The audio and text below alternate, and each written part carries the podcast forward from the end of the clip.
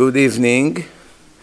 This lecture, Bezrat Hashem, will be לעילוי נשמת זהבה גולדה בת שושנה and uh, Sophia Sonia Batsara and uh, לרפואת שלמה of הראל בן דוד, דוד, לרפואת אמה בת דבורה איסקוב, לעילוי נשמת נורה בת אברהם, יוחננובה ליבה בת נריה, רפואה שלמה פוסרה בת סאוסן, שושן, שושן, יעקב בן לאה, הצלחה, פרנסה, שידוך טוב במהרה, לרפואת יונה בת קסיה. And uh, excuse me, and also לפרנסה יהושע בן גולדה, שידוך אליהו איתן בן יהושע יוסף, also שידוך גדליה אהרון בן יהושע יוסף, and רפואה שלמה for ישראל בן לאה, and uh, לעילוי נשמת uh,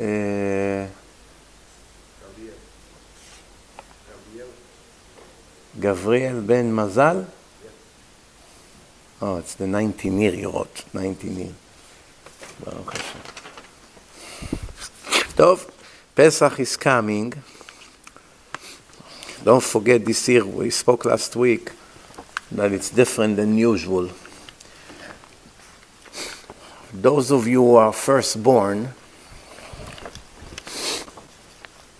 if you're the first if you're the firstborn, uh, you have to fast on Thursday.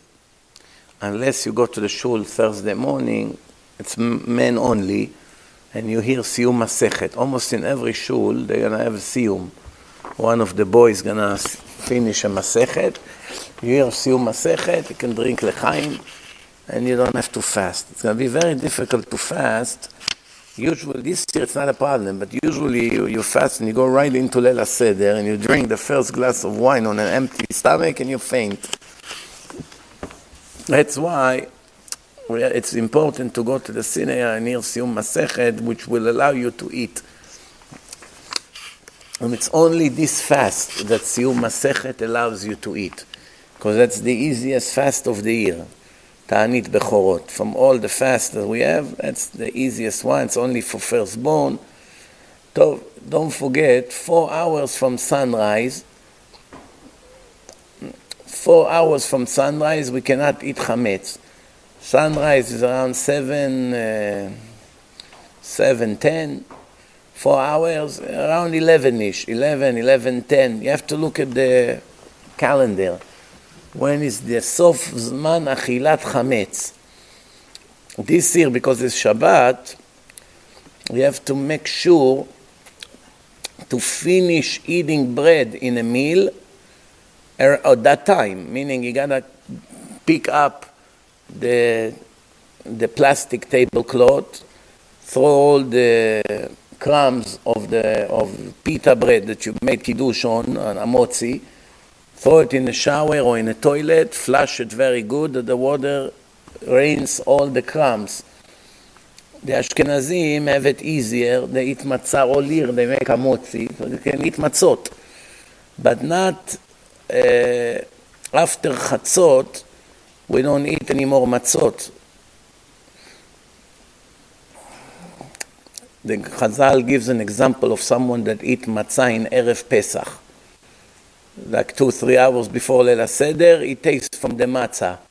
It's like someone who takes his gums to the house of his fiancée when her father is at home and makes scenes with her before they're even married.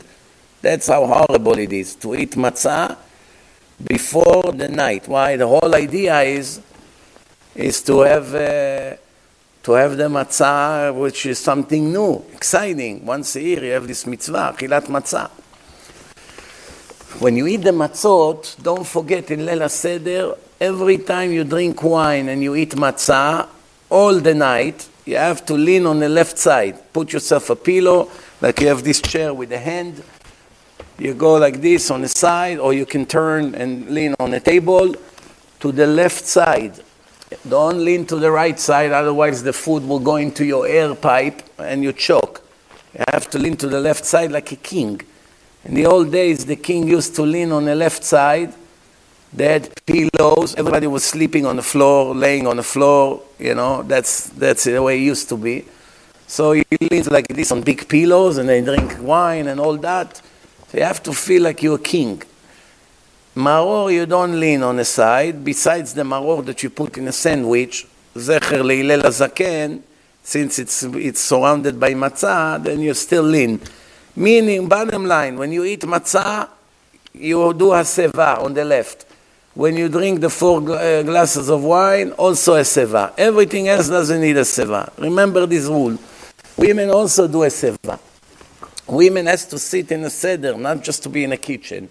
They have to listen to the story of Yetziat Mitzrayim. Uh, so, after four hours, you're not allowed to eat uh, to eat uh, chametz.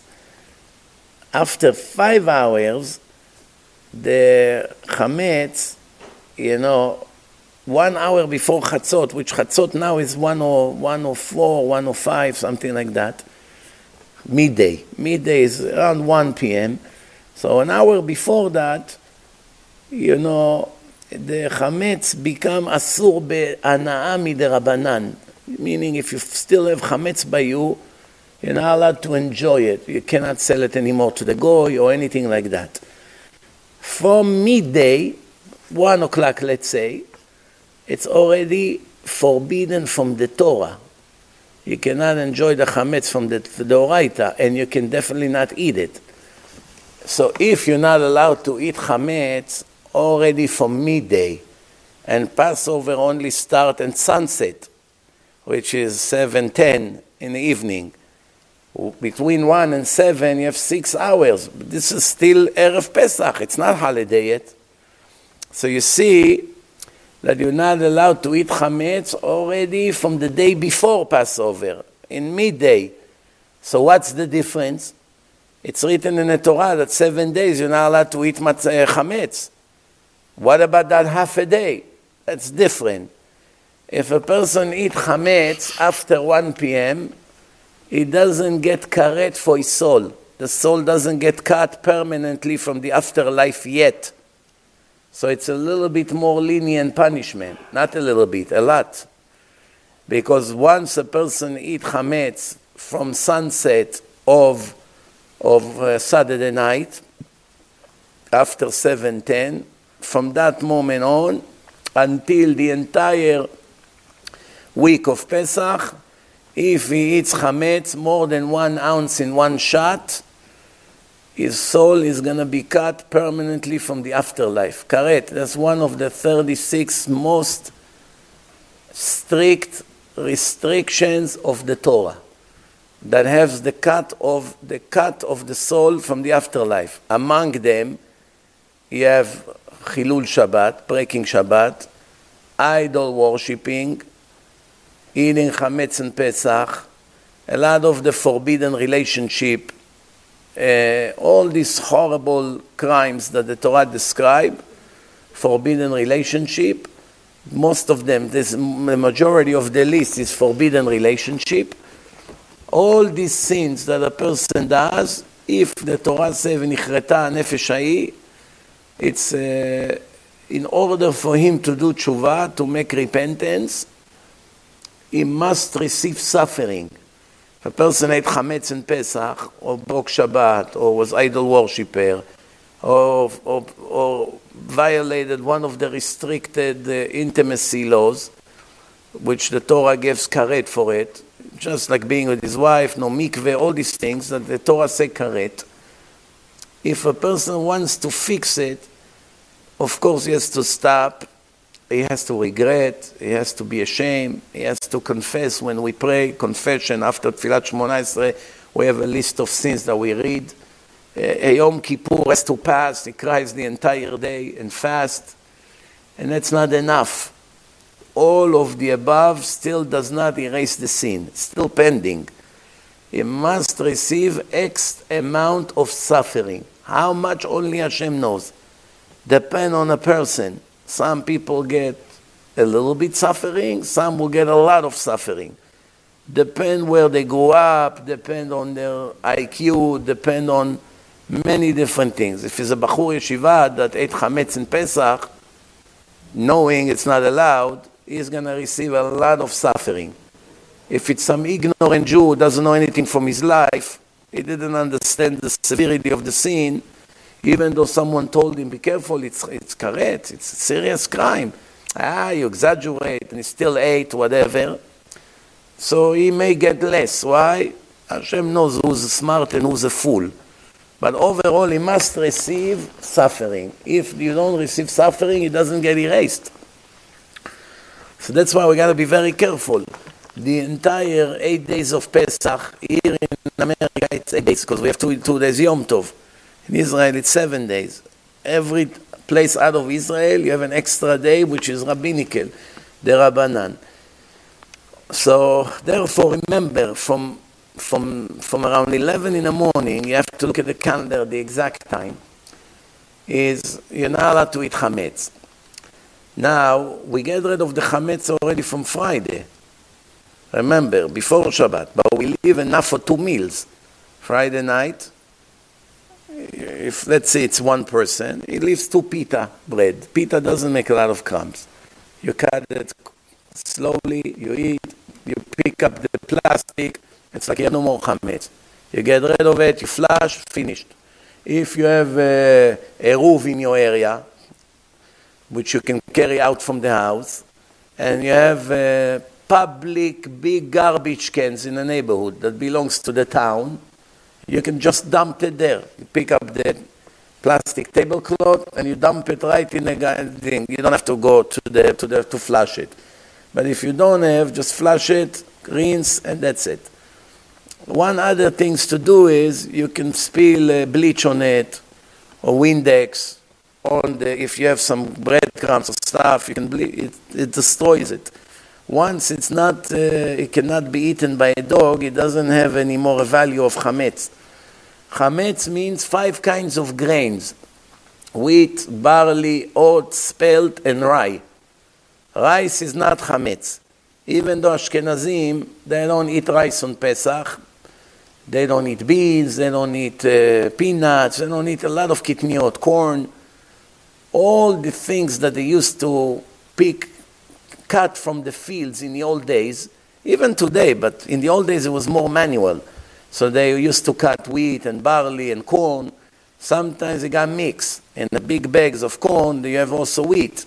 Or in the wheat, you have corn, you get mixed. Or beans, or all kinds of other things. It's called kitniot which is not five kind of grains, but because it got mixed sometimes with, the, with chametz, with grains, then they did not want to take a risk. Imagine you cook rice, and you have one, one, all you need is one wheat inside mix. From a million, one, in a huge bag. You put it in, you cook it, uh, uh, it, it splits, it opens up, after 18 minutes with the water, it becomes chametz. The entire bowl of rice is chametz. You eat now the rice, it's chametz. It was cooked with chametz. That's a big problem. Now you have to know one rule. Usually, whatever is mixed from the Torah, you have to follow the majority. The majority. If you have 60% from this and 30%, 40% from that, the name of the mixture is like the 60%. However, the Chachamim, they say that it has to be batel beshishim, meaning you cannot have more than 1.6% in a mixture, something that is not kosher.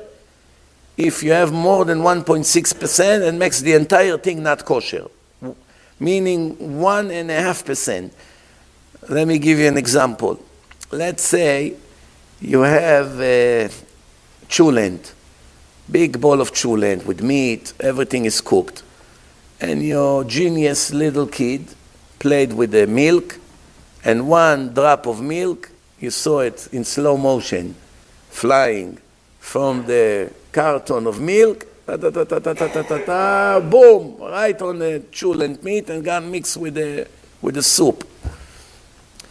What happened now? You have a hundred dollar bowl with meat, lots of expensive meat. One drop of uh, milk went inside, and not allowed to eat meat and milk mixed. But since this one drop is not 1.6% and up, it's much less, it's not even a tenth of a percent, the entire mixture stayed kosher. But what happens if you spill a whole glass of milk? A whole glass of milk into the cholent. So the cholent, how many, how much more cholent you have compared? Let's say this is a glass of milk. Do you have 60 times like this meat and, and, and soup? The dish. 60 times more than this? If you have more than, if it's a huge bowl and you have more than 60 times than that, it still stay kosher. But what happens if you only have, th- let's say this is a quarter of a liter, let's say, and you have five liters, five liters of meat and soup and potatoes, five liters altogether, like uh, to make it easier for you, let's say 10 pounds. 10 pounds, and this is a quarter of a pound. Quarter of a pound. So that's 1 40th. 1 40th out of the mixture. 1 40th out of the mixture is 2.5% and makes the entire thing not kosher. But if the entire dish would be 20 pounds, right? Not 10 pounds, 20 pounds, and this is a quarter of a pound, that's already 180th. That's not, that's one, that's like one, that's already make it, Baruch Hashem, still kosher. So the idea is, if we don't know, we cannot take the risk. But if we have a huge bowl and just a little bit went in, it makes it still kosher.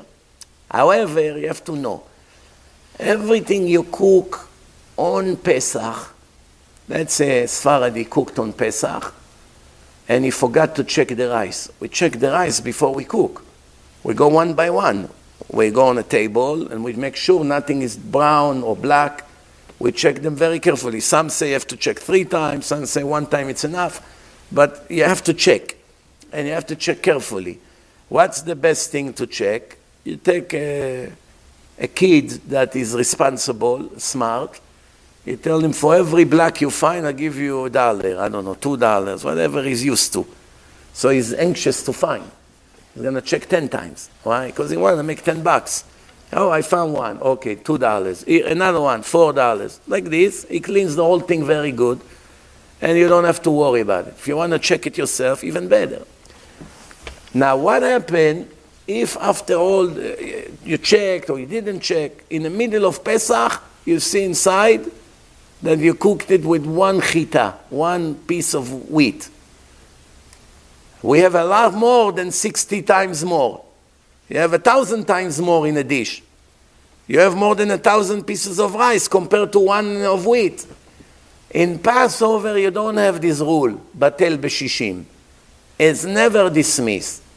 Any amount of chametz in a dish that you cooked on Pesach, on Yom Tov, or you cooked on Chol HaMoed, the entire eight days of Pesach here in America, everything you mixed and you cooked in Pesach, if any amount of chametz got mixed with that, you have to destroy the dish. You can't even sell it to a goy, you cannot give it to anyone as a gift.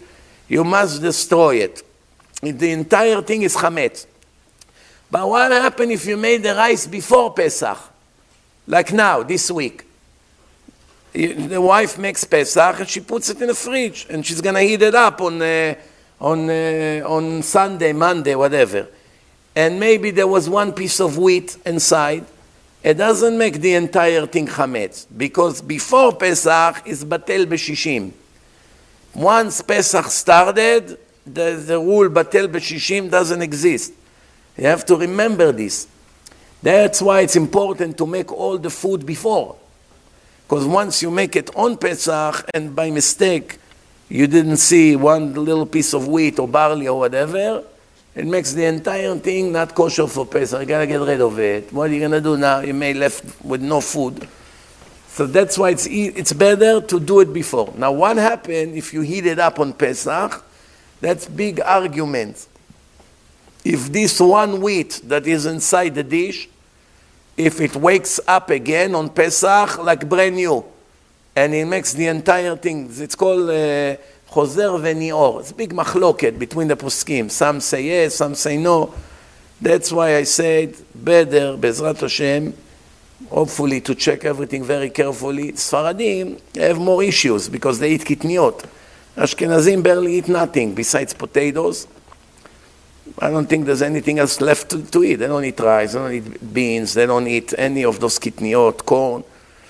So basically, the only main thing they eat is potatoes. Potatoes, you have no problem. There's no chametz in it. Okay, so that's very good. Of course, chicken, meat, all these things uh, we buy it, it says already kasher lepesach. But what happens if you don't find kasher lepesach? What's not kasher in meat? The meat, raw meat. You, you rinse it very well, it's good. Fish, same thing. You rinse it very good. Filet, it's good. It's no problem. Water, no problem. It's kasher lepesach. Seltzer, could be used in Pesach. Everything else that have any ingredients in it, added, flavors, I don't know, whatever they add, must be kasher lepesach. She cannot take a risk by eating something and say, ah, there's no five kinds of grains in it. You never know. Sometimes they use vinegar that makes from wheat, in mayonnaise, in all these things. Very dangerous. You gotta know. So, Baruch Hashem, we have to know the the haircut, We have to take haircut because after Pesach, the Omer begins. We're not allowed to have haircut, not allowed to shave. The Omer, the counting of the Omer starts from the second day of Pesach. This year, it's Monday night, right? No, Sunday night, sorry. Sunday night. Saturday night is the first Seder. Sunday night is the second Seder, which is beginning of the second day of Pesach from the second day of Pesach, meaning Sunday night, after we pray Arvit, that's the beginning of the counting of the Omer. We have to count the Omer. It's mitzvah for men. Women can count also without bracha. Ashkenazim and Sfaradim have difference here. Sfaradim women do not make brachot on mitzvot that, that relates to time. For instance, if a woman wants to shake Arbat Aminim in Sukkot, this is the time of it is only in Sukkot. And women is not obligated. The Ashkenazim, they make bracha, the women. Al netilat lulav. Sfaradim is not allowed to say bracha. Why? Because once you are not obligated, you don't make bracha. Ashkenazim say, since it's praising Hashem, even though I'm not obligated, but I'm praising Hashem for giving the Jewish nation this mitzvah, for that we make the bracha. One way or the other, you should know that the Sfirat HaOmer, best way to do it is for the women, if they want to count, they say, היום כך וכך לעומר. Tomorrow, they had a day. You have, once the one week completed, you have to say שהם שבוע אחד, that is one week. Then the second week, third, altogether seven weeks, and then Shavuot comes. If you forget to count the Omer one day, complete day, 24 hours. Let, let's say Monday night you count, and Tuesday night you forgot. You forgot. And then Wednesday night came already. Whole day finished. That's it. You cannot count anymore. You missed the whole mitzvah of the 49 days. But if you remember the next day during the day that you did not count last night, you can still count without bracha. For instance, if you forgot Tuesday night to count, Tuesday night, it will be already three days to the Omer. Sunday night, one. Monday night, two. Tuesday night will be three. If Tuesday night you forgot, and you remember Wednesday during the day, Wednesday you remember, let's say at 1 p.m. Oh, I forgot to count last night. So you say, היום שלושה ימים לעומר, without ברכה. What happened now at night, Wednesday night? It's going to be already the fifth day. You can count with bracha. It's no problem. During the day, you don't make brachot. Just the night you make bracha. But you don't miss the mitzvah yet because the day did not finish yet. But if the whole day finished, you have a cut. It has to be one mitzvah, 49, see, one unit. If you have a cut, it's like a short. That's it, you lost the mitzvah. What happened if you lost the mitzvah? You come to shul, you ask someone to count and to be mekaven on you. Maybe it will help. Uh, you can still count without bracha, obviously. You can continue to say ayom such and such, but you're not allowed to say brachot anymore. Uh, so you have to have a haircut. Men, women don't cut their hair every month, but for men that needs to have a haircut every three, four weeks, it's very, very bad for men to have long hair. You should know it. Some people don't know how severe it is. Men must have short hair, not long, not up here and not long in the back, and not this curly afro. That's not the way of the Torah. It has to be short hair. The longer the hair it is, the more bad luck you have in life. It brings judgment on the life of a person. So that's why I try to keep it as short as possible. The shorter, the better. So we have to cut the hair. When? Erev Pesach is the last day. This is going to be Friday, before midday, before Chatzot. Because after Chatzot is already the light of Yom Tov already. See, you're not allowed to eat Chametz already. They used to do Korban Pesach. If we had to Korban Pesach, that's when they did it. After they get rid of the Chametz, there's no more Chametz in the house. They prepare the Korban and they prepare it for the night. The Korban Pesach. They're busy now with already uh, almost almost in Yom Tov, almost the exodus of Egypt, and now we remember an hour before Pesach he has to have a haircut. You understand? So what happened if he forgot? He will run to a goy, find a goy to cut his hair. Because you don't want to enter Yom Tov with afro and now go another 33 days without haircut. I remember one time we had a seminar and we had one Chiloni, Israeli, with lots of hair. And you know, in a, in a Omer, you don't, you don't cut hair. Finally, they told him, what, what is this hair? You need to have a haircut. Say, yeah, you're right. You agree? Yes, I agree. But now it's the Omer. The rabbi said, run quickly, get Caesar, and let's cut his hair off before he changes mind. But it's the Omer. He say it's an obligation to cut his hair, make him Baal Tshuva. So they cut his hair in the Omer. Why? It's minhag. Not to shave, not to cut the hair. It's a custom. It's a good, it's a good thing. Right now, a person has an opportunity to do tshuva, to remove all his afro, which is a big chilul Hashem for Jewish men to walk like this in the street. Every second is chilul Hashem. Every second. You understand? I remember one time I saw a guy, supposedly religious. He had afro like this. And his yarmulke was so small, and he was mamash buried inside the afro, that now one person in the world accidentally will see that he has a yarmulke. This guy thought he's smart. He pushed the yarmulke into his afro with a clip, and there's no way to see. Even if you go on top, you can't see it. It's mamash buried. He forgot that the halacha is that you have to see the yarmulke from all direction. Yarmulke is too small that nobody can see. That's not a yarmulke. The meaning of the word yarmulke, in Hebrew you call it kippah. Kippah. In English, which is actually Yiddish, they call it yarmulke. What is yarmulke? It's actually two words, yare lemalka. Yare lemalka means afraid of the king. The bigger it is, the more it shows that you're afraid of the king. The smaller it is, that means you're not so happy with the king. That tells you to put it on your head. Even the Arabs and the Christians learn from the Jews to put yarmulke on the head. The Arabs, many of them put, and the Christian, only the Pope put. Red one. red one. Sometimes I find Jews that have red yarmulke, all kinds of weird colors. That's not the right way. Have velvet, black, like all the Haredim. Not the Israeli flag, not the American flag, not parrots on it, and not uh, soccer players. Enough with these gimmicks. Be serious. So you gotta cut the hair before midday. The table has to be ready before Yom Tov arrive. Set all everything, the simanim, the keara, agada for every person next to his, uh, to seat, right? It's very important to prepare it in advance. One advice I can give you eh, one person has to open all the boxes of the matzah. If you bought shmura matzah, sometimes they come broken. You have to find for each person three complete ones. If they have cracks in the middle here and there, it's no big deal, as long as it has a round shape.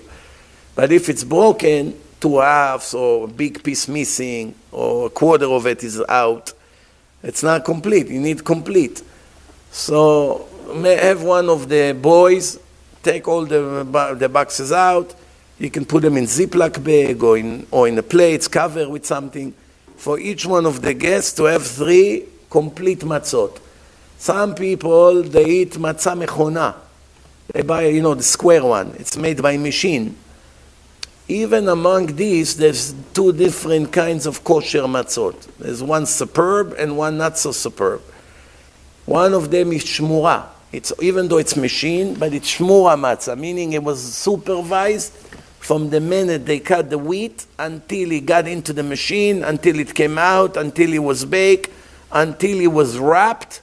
It was all supervised by a human being, by a mashgiach. Some of them, they're not supervised, not from the cut, not when they move the flour from side to side.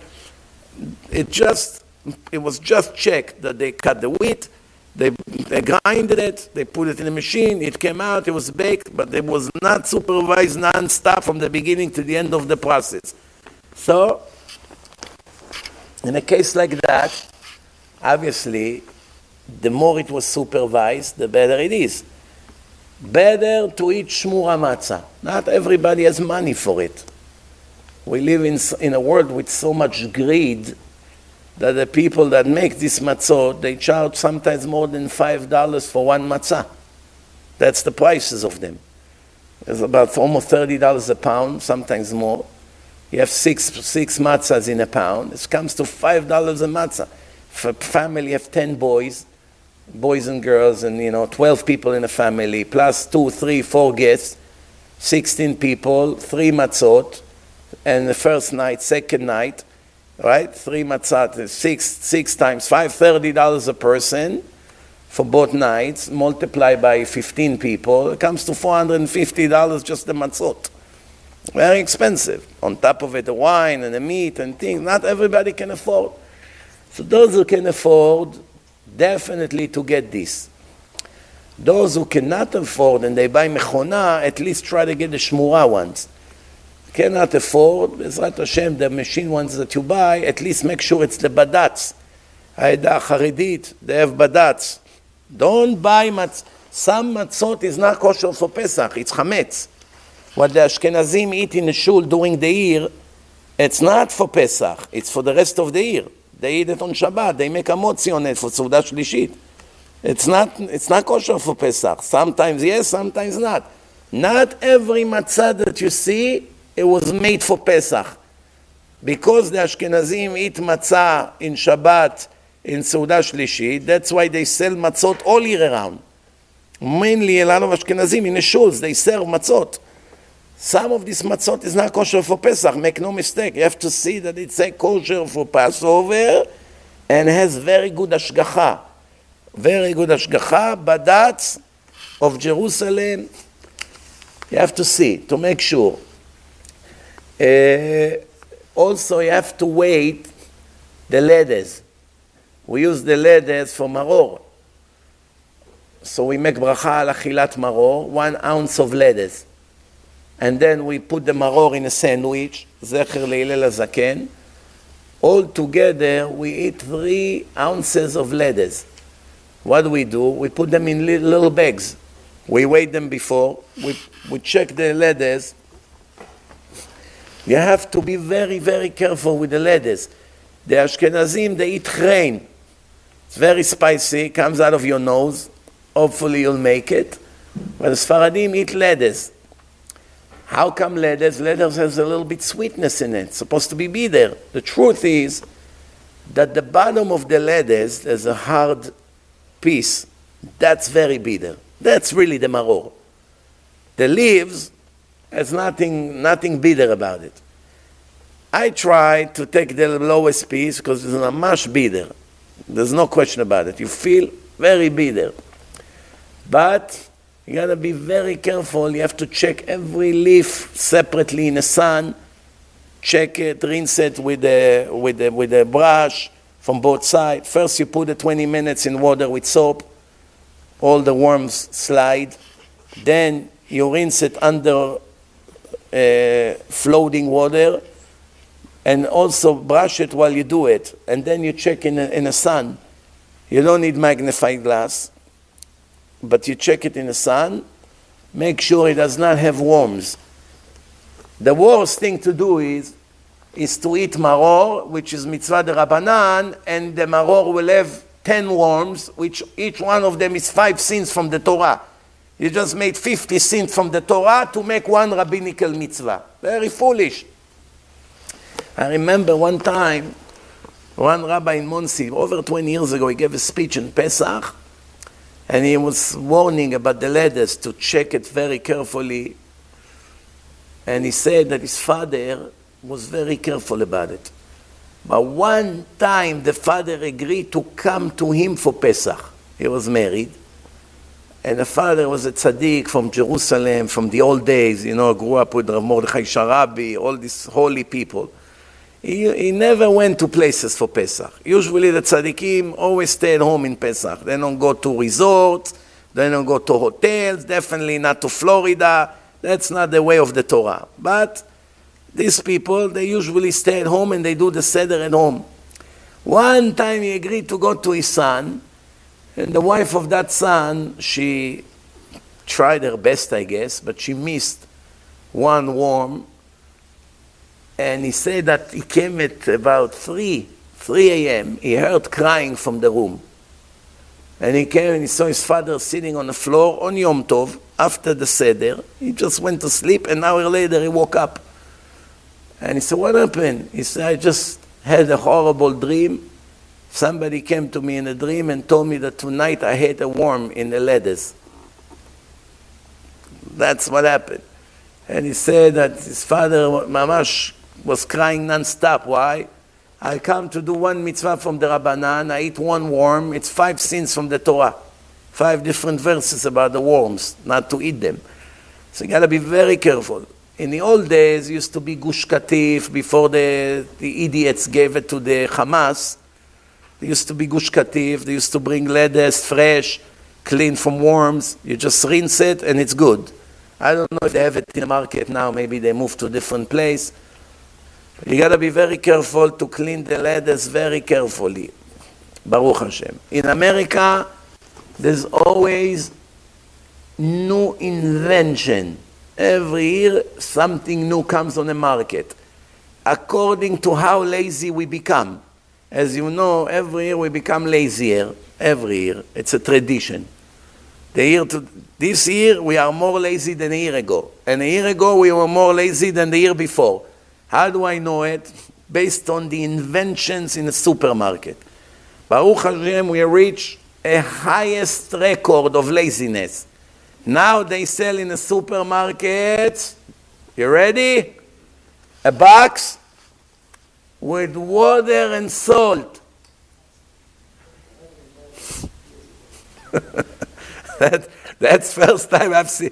They had it from before in Borough Park. I guess the laziness in Borough Park is a little bit ahead before Monsey. I cannot believe it. They take a box, they put water and salt, they close it, and people probably pay three, four dollars for it. It reminds me how in Israel they take advantage on the Americans when they come to Israel. Oh, the Holy Land! Uh, say, what is this? They show you like a sardine box. You know those sardine box? Sardine can? What's that? This is air from the Holy Land. How much? $12.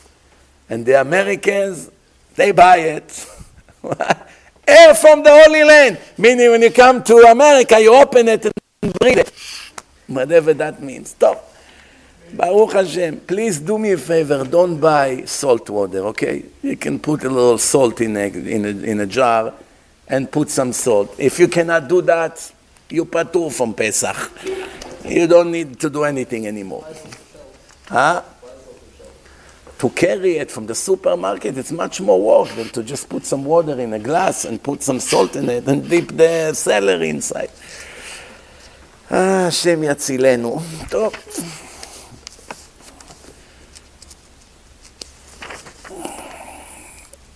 One more difference between Sfaradim and Ashkenazim, the Ashkenazim don't wet the matzot at all. They're afraid maybe when you bake it, sometimes it falls. Remember, it's a piece, they have a stick, and there's a round piece of dough, very thin, and the stick is right in the middle. It's hanging on a stick, and they throw it inside to the oven. Sometimes it falls a little bit, it makes like a wave. And what happened? Because they went one layer on top of the other, in between, there's some flours left that was not baked properly. If it was baked, that's it. It cannot become chametz. It bakes already. But what happened if it's regular raw flour that stayed in that fold, in that pocket? It created a pocket. Now you make the matzah wet, and there is a little flour there, and the flour touched the water, and 18 minutes passed, and the matzah became chametz in the middle of Passover. The chance that something like this will happen is probably one to a million, but there is some chance. That's why the Ashkenazim, especially the Hasidim, mm, especially Chabad, are very strict with that. You know, they don't put matzah in a soup, none of these things. Some Sfaradim, they make the matzah wet, especially the mechona, the machine, it's not folded, it's machine. There's nothing folded. But I also strongly recommend not to make the matzot wet. Definitely not the matzah that you eat on uh, Passover night, Lela Seder. Don't make it wet. You want in Chol HaMoed, those who make the matzot wet in Chol HaMoed, okay, if they want to do it, they want to do it. Especially the old people, they don't have the teeth for it. But in Passover, everything we eat, we have to eat within four minutes. When we lay on the left side, a seva, break the matzot to few pieces, and eat them quickly in four minutes without talking. As soon as you say, Asher Kiddishanu Mitzvotav Etzivanu Al Achilat Matzah, you lay on your pillow like this, like a king, and you eat it quickly. Don't put anything on it. You have to feel the taste of the matzot. Wine, better, pure wine, without any grape juice. However, some people they will knock them out after one glass, so they can mix some wine, some grape juice. If it's hard for them, only wine. If even a little wine is hard for them and they're to get dizzy and they can vomit, some people cannot drink any wine. So only grape juice. But even among grape juice, better to buy the grape juice that is not mixed with water. In Monsey, there used to be a, a rabbi who make squeezed grape juice, homemade. I bought from him a few years, but then I saw that after one day it gets spoiled. Why the grape juice on the shelf stay for years? You can go now to the supermarket, put a bottle of grape juice on the shelf, come back in 20 years. It's not spoiled. Still fresh. 20 years, literally. The squeezed grape juice that he made at home, it looks the same. Bottle like the Kedem fat ones. By the night, Seder, the next night, it's already spoiled. You feel that, the, that it's already a little bit spoiled. In one day, definitely for the second Seder. And to freeze it, you can't, because it's also a question in if it was frozen, if you can use it. So what happened? It doesn't even last four days, so I stopped buying it from him. If at least it would stay for 48 hours, then I don't care, it will get spoiled in Chol. But the problem is it doesn't actually, you feel that the, the grape juice becomes spoiled. In the fridge, it becomes spoiled. Imagine if you leave it outside. Why? Because it was not pasteurized.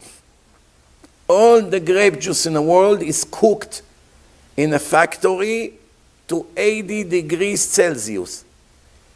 Once it reaches 80 degrees, 100 degrees is boiling, bubbling. 80 degrees, why 80 and not 100? Because 100 it begins to evaporate. They're going to lose a lot of their wine. It starts to evaporate.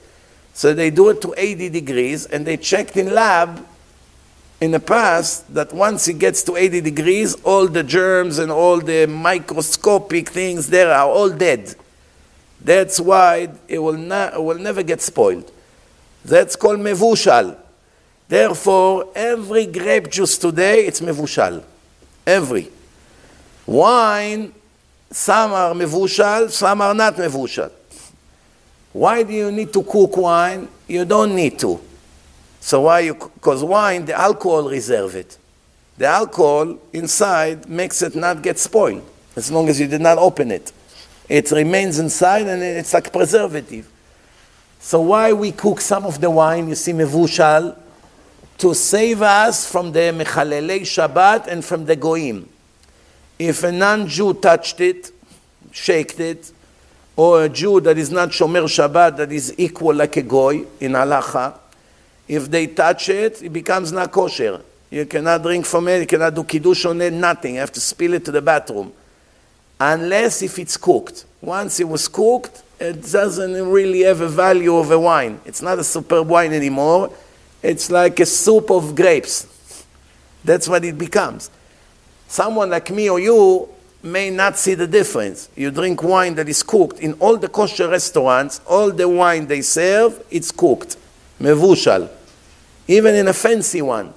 Why? Because the waiters are non-Jewish. Or Jews that are not Shomer Shabbat. So when they spill for you in those fancy restaurants or they open the bottle for you, automatically becomes not kosher. So the only way to keep it kosher is only to the owner of the restaurant only allowed to order mevushal wine, cooked. Like this, there's no problem. But if you bring a French person, the French are experts in wine, and some Italians, they will taste the wine immediately, they spit it out. We don't see any difference. You give us this kind of wine, cooked or not cooked, we don't see a difference. The French person, as soon as he tastes it, well, what's that? They will know right away. So you see, there is a difference. We just don't know it. Same thing in whiskey, now everybody knows the difference. If you drink red label or blue label, some people don't see a difference. For them, it's the same thing. The expert right away will know this is a $200 bottle and this is a $30 bottle. They will taste the difference. Some people knows, I knew a guy that his, his job is to taste wine. He tastes wine and he gives it, uh, uh, uh, what do you call recommendation, how good it is. Based on his recommendation, they sell it in certain places. That's how it goes. So, what else? Okay, remember, when you eat the meal, don't stuff yourself with too much food. Passover night, first and second night, is not the night to eat too much. Because from the matzah and the ledes and the charoset and the egg that you eat and all the things that you eat before, you're already full. Don't forget, you have to leave enough room to eat the afikoman in the end of the meal. Before Birkat Hamazon, you need to eat the afikoman that you put on the side. It's half of the middle matzah that you put on the side.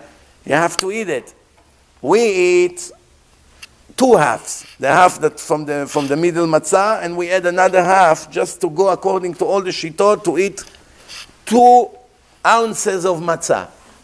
Minimum you can eat is one ounce of matzah, which is 28 grams, which is a little bit more than around half a round matzah, a little bit more. It's very difficult. If you stuff yourself with food, you eat lamb, you eat rice, you eat potatoes, you eat a lot of different things by the time now the, it's almost 1, 1 a.m., you're about to eat the afikoman, and you, and you have food coming out of your throat. As soon as you see it, you want to vomit. Oh my God, I can't eat. I'm stuffed. Well, of course, you had lamb, you had meatballs, you had this, you whatever you ate. Now you're stuffed up to here, and you cannot eat the afikoman, which is a very big problem. Why? Very big. I'm not exaggerating. Because according to some of the big poskim, the actual mitzvah of achilat matzah of Passover, it's the afikoman, the final matzah that we eat. and we go to sleep with that taste of it. And if you eat something when you're already stuffed and you suffer, it does not count like eating. And you did not fulfill the mitzvah. That's why you have to leave room in your stomach for the afikoman. If, Baruch Hashem, you have a big stomach and you usually eat non-stop in a meal, big deal. What's another half a matzah? You're used to it. But for someone who has small stomach, and as soon as he eat one sandwich, he's stuffed already, cannot even finish more than one, one and a half slices of pizza, he's stuffed. He can't. He has no room. So if he's going to eat a lot of food, for sure he won't have room for the afikoman. After the afikoman, don't drink coffee, don't eat fruits, leave the taste of the afikoman for the, for the night. If you're very thirsty, you're allowed to drink water. Kids, the main mitzvah of Passover night, if you have kids, especially three and older, that they begin to understand what you're talking to them, it's mitzvah to talk to your children about the exodus of Egypt, and they are the main thing for the night, before the guests, before the adults. Ve'igata lebincha, that's the mitzvah. So you have to teach the kids, talk to them in their language, explain to them in a language of four years old, six years old, 10 years old, everyone according to his need. If your kids are 15, 16, they already got to yeshivot, you can speak to them about Gemarot, about what the Gemara say, Kushiyot. It's also Passover uh, relevant cases. You can also learn halachot shel Pesach. If you don't have what to say, you can take halachot and read some of the halachot of Pesach. Also count.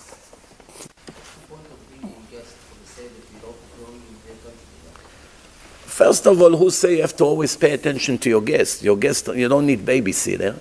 They enjoy the, the atmosphere. They eat well. They hear what you talk to your kids, and they go to sleep. And they have a place to do Leila Seder. What's the other alternative? That they sit home between four walls and do nothing? So now they come to a family and they see how the father teaches kids about the exodus of Egypt. If they suffer, they can read from the Agadah. There's many Agadot with commentaries of the Gaon Mivilna, of uh, many important ones. There's Rav Ovadia great Agadah, Ben Ish Chai. Almost every famous rabbi has a Agadah of Pesach. There's a Rav Galinsky about the. There's so much, so many. We have a pile like this of books in a table. We can never finish 1% of how much uh, material you have over there. if you don't have Agadot with commentaries about the Exodus of Egypt, there are three chapters in the Torah that describe the story of Egypt and the Exodus of Egypt. Shmot, Va'era, Bo. Beginning of Exodus, beginning of the second book of Moses in Sefer Shmot.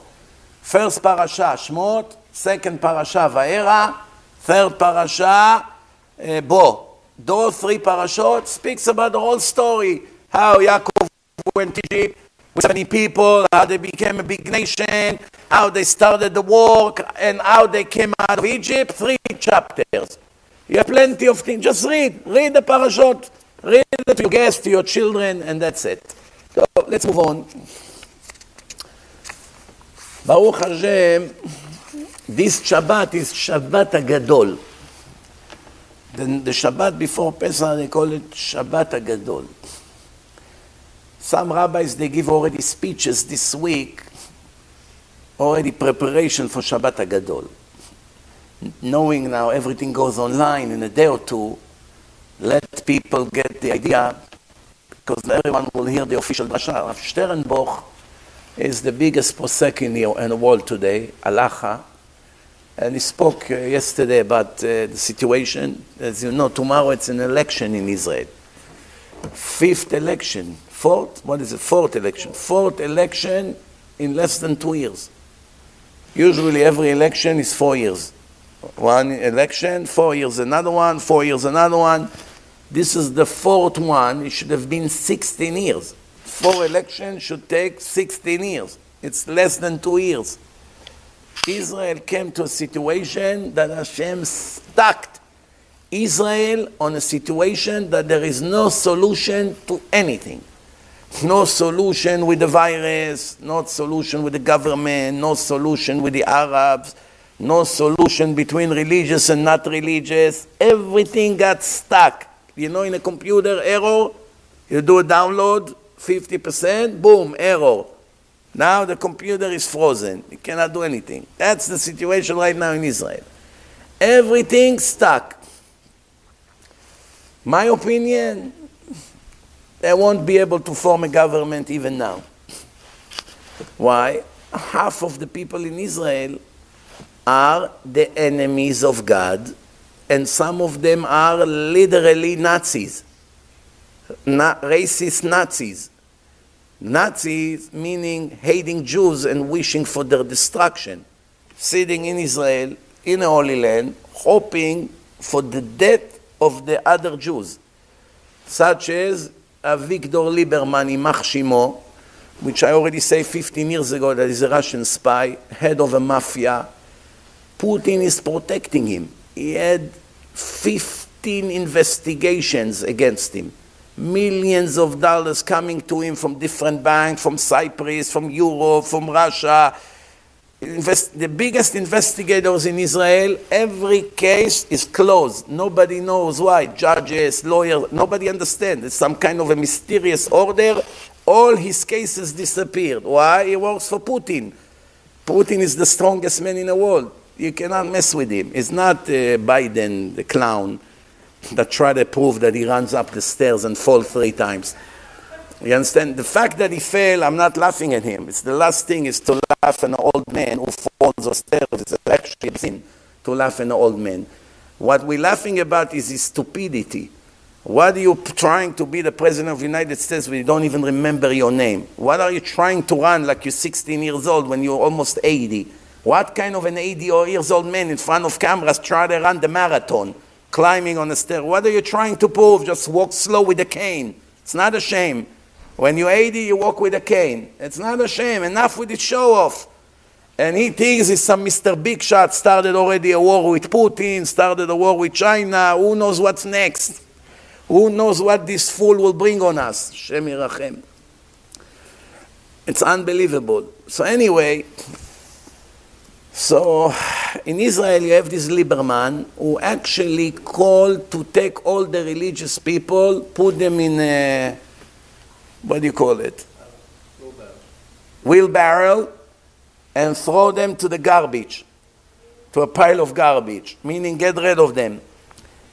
There's nothing that he offers to his voters except one thing to destroy the Torah. There's nothing doesn't talk about Iran, doesn't talk about the Arabs, doesn't talk about economy. He used to 15, 10 years ago. Now, only one thing. Vote for me that I will destroy the Torah. So Rav Sternbuch spoke, he called him Haman Harasha. Rav Sternbuch. If I call him, uh, who am I? The biggest posek of the generation, in his speech, in Shamaim, they care. He said, this is officially Haman Harasha. Every generation you have a different Haman. It used to be Ahmadinejad, used to be, uh, uh, you know, Arafat. There's a, there's a, lot of different ones. Saddam Hussein. Now it's Avigdor Lieberman. Remember, if somebody asks you in 2021, who is Haman? Lieberman, yes. They killed Yitzhak Rabin. They can kill him. They can't kill him because he's too powerful to kill him. Now nobody can touch him. No, he walks around like a mafia. He parks his car on sidewalks. The police is afraid of him. You don't understand. He runs. He, he's mamash like you remember John Gotti. He used to be here. Nobody would dare to give John Gotti a ticket. You know. Imagine you write tickets and you see John Gotti in a car on a sidewalk. Would you dare to give him a ticket and put by the windshield? For sure, you're dead. The next day you die. I remember many years ago I gave a lecture in Great Neck in the house of a Persian man. And uh, he had a nice home. I said to him, you know, Chanukat Abayit he was. I said to him, Mazal Tov for the house. He said, no, it's not my house, it's rent. I used to have a much nicer house, but I lost it. So I said, what happened? So you didn't hear about my story? I said, no. He said, I had a very successful jewelry business in Manhattan. One day, five police with badges hanging on their neck broke into my store in the middle of the day with their badges, customers, everyone outside, put a sign by the window closed, and they say, put your hands behind your, your, your hand behind your back, you're under arrest for money laundering, trafficking, stolen jewelry, they had a whole list of things. They took me to jail, they took away all my diamonds, everything, millions of dollars merchandise, and put me in jail, and it was all a setup. Later, they were found guilty, these judges. The city of New York corrupted cops. They, the cops robbed him. He was an innocent person. The cops robbed him. They stole all the diamonds. None of it was ever recovered. And he was sitting in jail in the same room with the monster John Gotti, the head of the mafia that was in jail. So he told me, I was, uh, he said to me, whatever they did to me is one thing, but the biggest nightmare was that I was six months with him in the same room, in the same cell. If you want to imagine hell, that's hell. I cannot sleep. If I snore a little bit, it choke me. Don't sleep before I fall asleep. Clean my shoes, do my bed, and you live with constant fear. One accidentally you break into his words or something, it can be that. But it's not only you, you're afraid of your family. If you get him angry, the next day your wife and your children are dead. It's people that have no God. They kill for nothing. For nothing. One word you say to them, they don't like it, you're dead. Imagine six months to survive with such a monster. Then Hashem gave him cancer, then killed him. But the, the poor Persian man, his life was already destroyed, and they never returned to him the jewelry. The city of New York never paid him back from the stolen merchandise. Never. And he had to start from nothing. So he rented a house. I don't know where he is today. This is talking to you about 20 years ago when I spoke in his house. But this is it. Corrupted cops. There's a lot of corrupted cops. Who some of the cops used to be criminals themselves when they're young. Instead of going into crime, they push them into become cops. They make, I don't know, 40, 50, 60,000 a year. After taxes, I don't know how much they have left. And now they have, they come to some drug dealer house, they break in, they go into the room, and they see $200,000 in cash, like this. And there's nobody there. They're not exactly Rav Chaim Kanievsky, right? They will not touch a drop of water if it's not his. What do you think they do? They take it, they, they use it. Or the drugs. Uh, cocaine like this, half a million dollar package. They throw, they sell it to one of the dealers, and that's it, they become rich. Not, of course, not all cops are like that. Some are decent, but it, all you need is two, three, four, four percent corrupted cops, and you see what's happening today. And by the way, every crime organizations have cops working for them. Every crime organization, with no exception to the rule. In Mexico, they own the government even, meaning the president has to ask from them permission what to do from the cartels. They chop heads. I was in Mexico. I drove with my host. We were, you know, we were driving. I said to him, I hear a lot of cartel things. Do you feel it here, the Jewish community in Mexico City? He said to me, not so much, not in these areas. It's in different areas. But one time I drove my boy to yeshiva, seven something in the morning, in the light, a man is hanging on a light. They hung a person on a light in front of my eyes. I look at the light, I see somebody hanging. Sunrise, you see, they hung someone at night there, in the middle. This is Mexico. Yeah. How to believe. You understand? So here you go. So now they have an election tomorrow. Most likely they won't be able to form a government. Half of the people in Israel are anti-religious. Let's do the math. Every mandate is 50,000 people, approximately. You have 120 seats in the Israeli government, which equivalent to about 6 million people. But you have 9 million people in Israel, but some of them are children. They're not, they don't have the right to vote. So from 18 and up, approximately 6 million people that can vote. So that's uh, approximately 50,000, maybe 45,000. Get the idea. So, Lieberman, between seven and eight mandats he gets, his desire is to burn the Torah and all the religious people with it. Literally, he's not, he's not even embarrassed. I want to kill all religious people. That's what he said. So that's 8 times 50,000, 400,000 people right there. Almost all of them are Russian goyim from Zera Amalek that they brought to Israel 20 something years ago. Almost none of his voters are Jewish. Then you have Yair Lapid, another Haman, that all he wants is to destroy the yeshivot and to cut the yeshivot and to send all religious people out of the yeshivot and close whatever he can close, even against Chabadis. That he doesn't want Chabad to put filin on the streets. Namash Rasha Gadol. He has 18. 18 times 5, 900,000 people. Right? So what do we have? 400,000, 900,000, 1.3 million enemies of God. Haters of God, literally. Haters of God and haters of the Torah.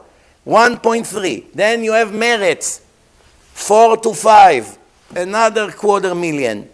It's already one and a half million. Then you have Avodah, 6, 300,000, also enemies of the Torah. 1.85 million already, literally, enemies of the Torah wants to burn the Torah with flame, with no shame. No shame. Then you have also enemies of the Torah, but not so strict like the other ones, like Gantz, four, five, another quarter million. Also very secular, also wants to break Shabbat, Kippur, don't care anything, but they're not so strict like to burn the religious people. Not that bad, but also enemies of the Torah. So right there you have 2.1 million. 2.1 million right there.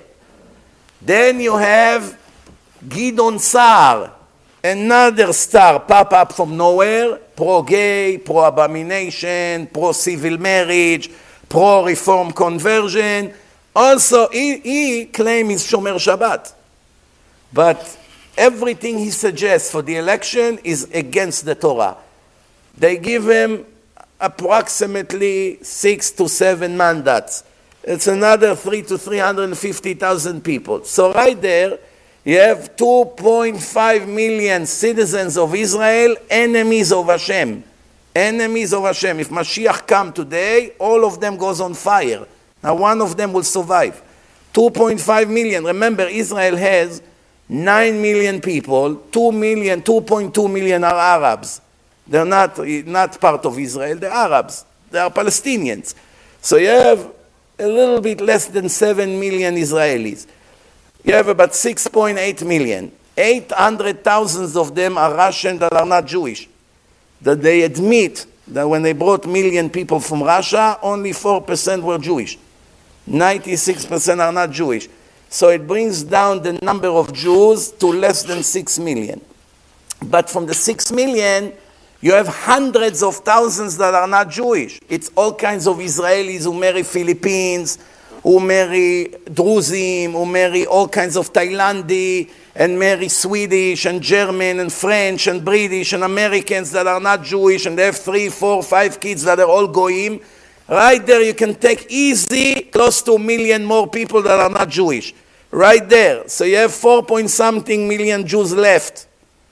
That's really what it is. The rest, most of the people now in Israel officially, from 9 million people, more than four and a half of them are not Jewish. Right now, the majority of the people in Israel are not Jewish.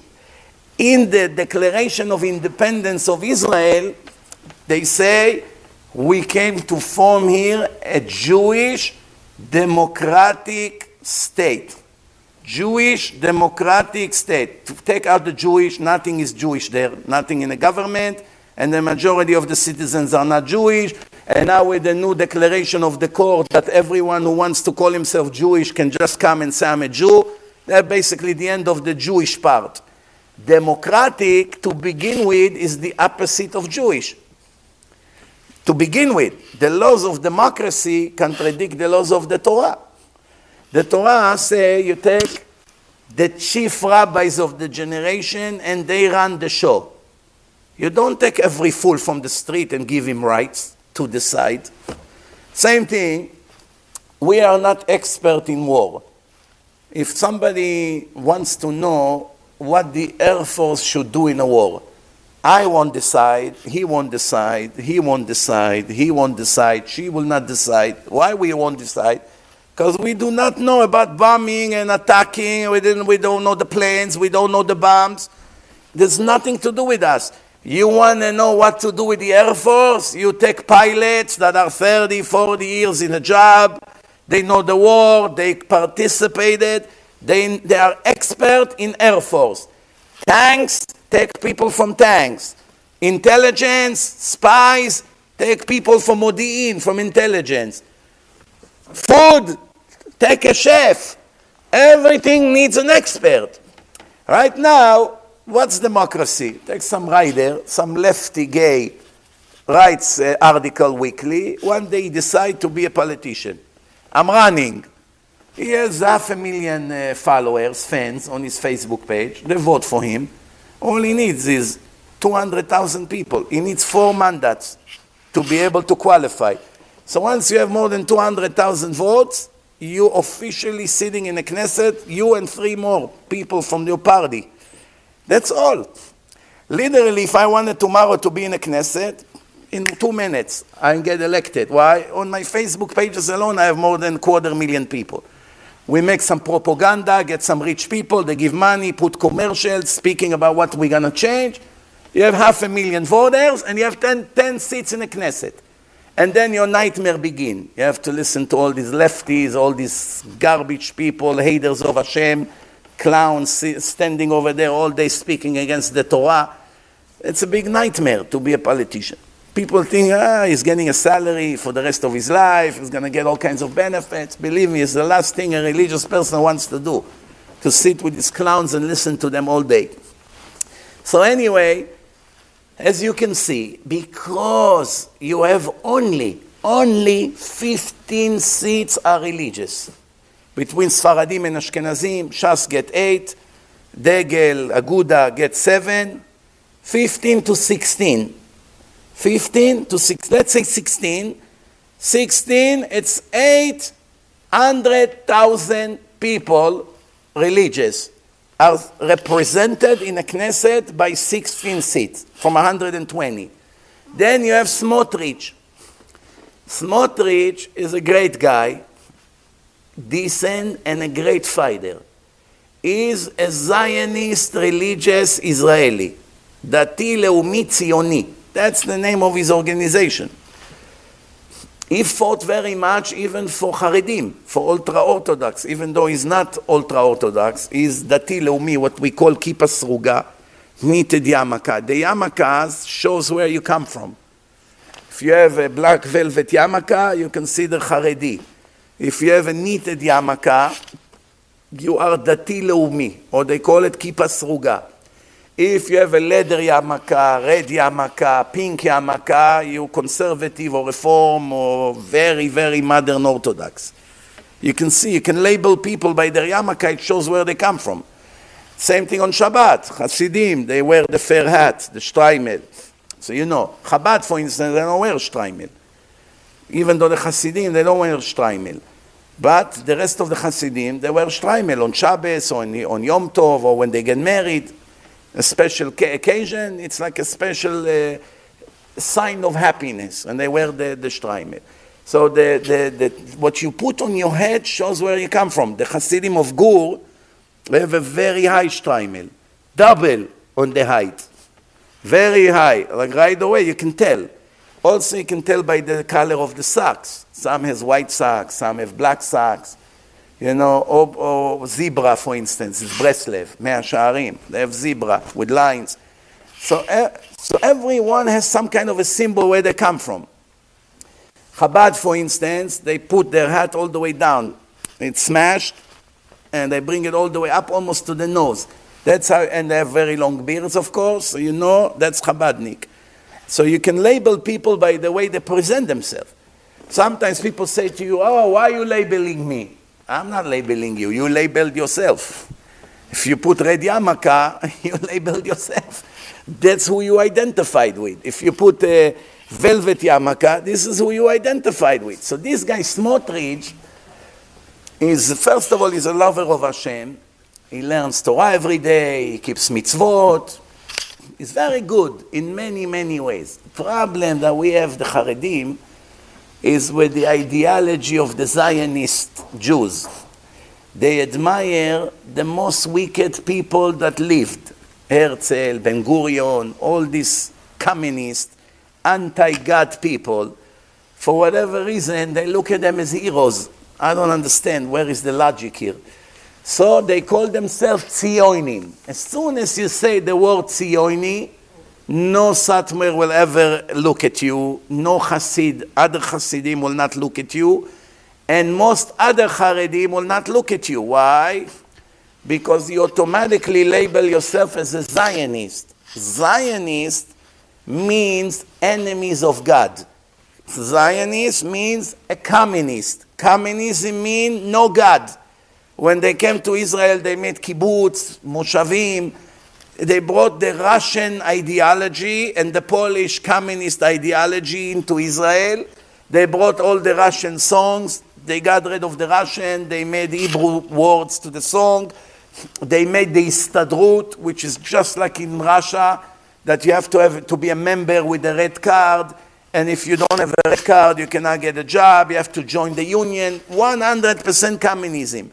Israel started as a communist place because all these Zionist leaders, which were all secular, all wicked people, with no exception to the rule, כולם רשעים גמורים, all of them אפיקורסים, all of them eat טרפות, all of them מחללי שבת.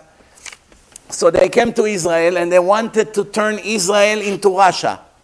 People with bloriot, of course, no kippot, no yeshivot, they made kibbutzim, you work on Shabbat, Shabbat is a regular day, in Pesach they eat bread, some eat matzah and bread at the same table. That's how they wanted to make Israel. But their plan did not succeed. Later, a lot of Temanim came and Moroccans and a lot of religious Jews started to come to Israel. They tried to prevent it, but they could not prevent it. And then you have a million Baalei Tshuva. So now you have in Israel about 2 million people that either religious or relates to religion.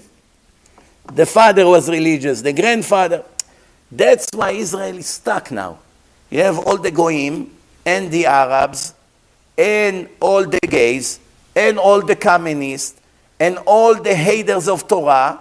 That's half of Israel.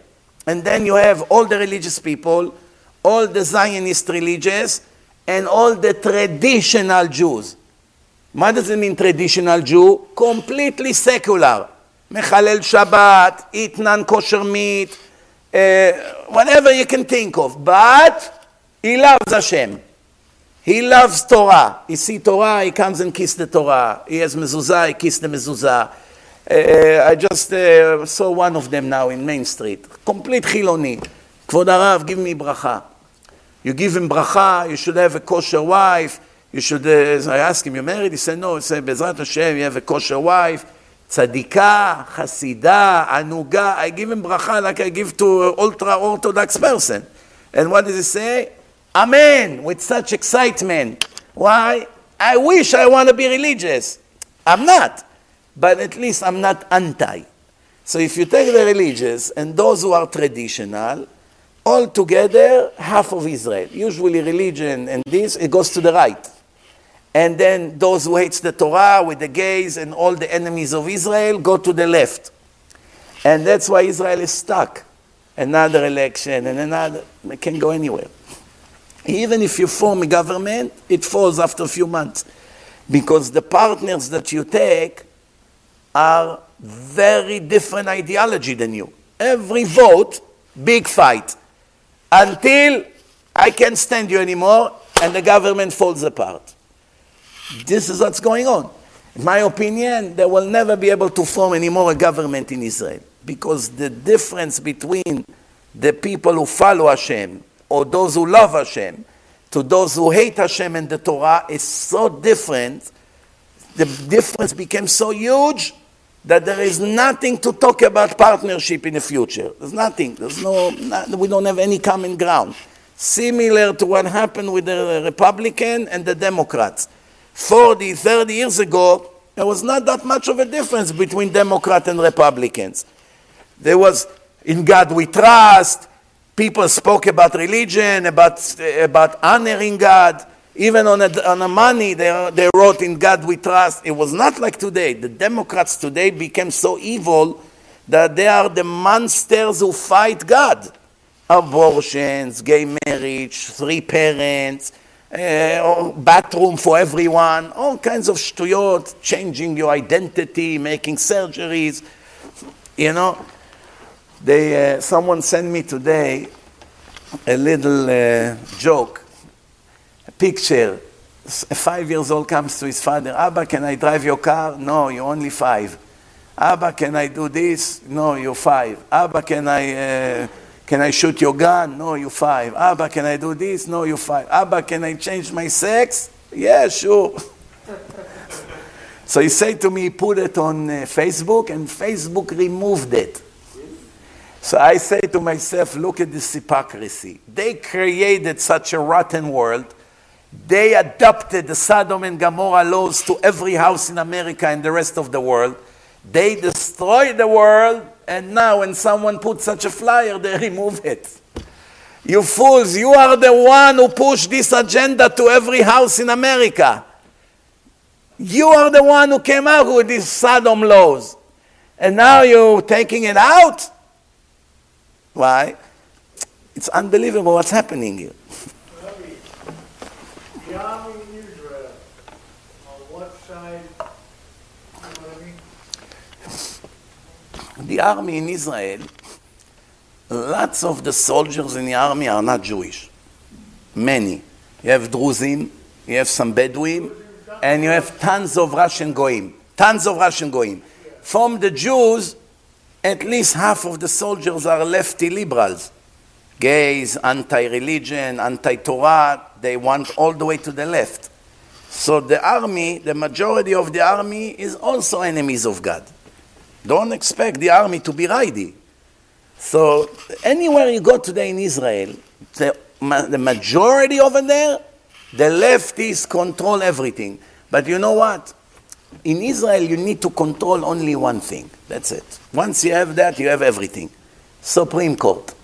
Supreme Court are lefties. You see, every one of the rulings is against the Torah. That's it. The rest is all puppets. BB, these governments, הכל שטויות. In the end, the ones who run Israel and make all the rules are the Supreme Court and they're all enemies of God there. Always. They are pro everything that Hashem hates. Everything that Hashem hates, they fight to push it by force. That's why we're living in such a horrible days now. In one hand, Hashem really helped us. Israel uh, is the first country coming out of Corona now. You know, it used to be 1.1, now it went to 0.6, meaning it's not as contagious as it was. 50% less contagious now. There was more than a thousand people in bad critical condition in hospital, and I went down to about 400. The numbers of sick people in Israel went down by more than half. And almost nobody dies. Used to be 100 people a day. Now, few, much few, less than 10 dying per day, and we don't even know for sure it's corona or not, but almost nobody dies. In Brazil, Every day, more than a thousand people die. Every day, from the beginning of Corona until now. I spoke, I gave a live broadcast to Brazil a few days ago on Zoom. They told me it's a nightmare here. In Sao Paulo, everywhere you go, nightmare. They don't know what to do. The government lost control. In Europe, in some countries, they lost control. There's a big, uh, big problem in some countries. They don't know what to do. But Israel, Hashem had mercy on us he gave in the mind of the head of Pfizer He was convinced by Netanyahu, called him 30 times. One time he called him at 3 a.m. until he convinced him to give Israel the vaccines as the first country in the world. Thanks to that, they're opening everything now schools, restaurants, they opened the airport again, they're opening stadiums. Imagine now if Israel did not get the vaccine, by now we would have probably 500 people dying every day. That's what would happen. Because you know how it is, it's a snowball. More and more people and more people, and now there's mutation. Oh, who knows what would happen. But the anti vaccine people continue to make a lot of noise. Continue. They'll never admit. The whole world will die, Israel will stay safe, and they'll still complain. Why? They have to be right. It's all about ego. Why can't you just say, you know what, I was very worried about uh, vaccines, but Baruch Hashem, it worked out. Why? What's the problem? What's the problem to put your nose down and admit I was wrong? It actually worked. Oh, so you worry maybe in 10 years something will happen. So I want to tell you, there's medical articles that if after two weeks nothing happened, the chance that something will happen is less than tenth of a percent record of all the medicines in history. If, an anim, if, if a medicine does not have side effects within two weeks, usually it's safe for life. Almost never have something happen. One time there was a medicine that worked for 10 years with no problem, and then the Chinese that manufactured it modified it. And it started to create problems. But for 10 years there was nothing. Nobody had anything. All of a sudden the Chinese made a batch, will cause people some problems. But that's, not, uh, that's nothing to do with the actual medicine. Everyone who would put poison in something, he'll kill everyone. So Baruch Hashem, Hashem had mercy on us. Hopefully we have future. Hopefully, it's no guarantee. Maybe we will be able to come out and revive the economy and save Israel from bankruptcy. If Israel will go bankrupt, imagine what happened in Greece, in Spain, in some countries. They went bankrupt, Argentina. People do not have money to buy a loaf of bread. In Israel, now, as it is right now, there is more than million unemployed people. There are so many poor people. Now, I spoke about it a week ago in Brooklyn that they made an article video in Israel that it's the highest it's ever been that people coming to steal basic food from supermarket, bread, diapers, people stealing bread Bread in Israel costs a dollar. A dollar.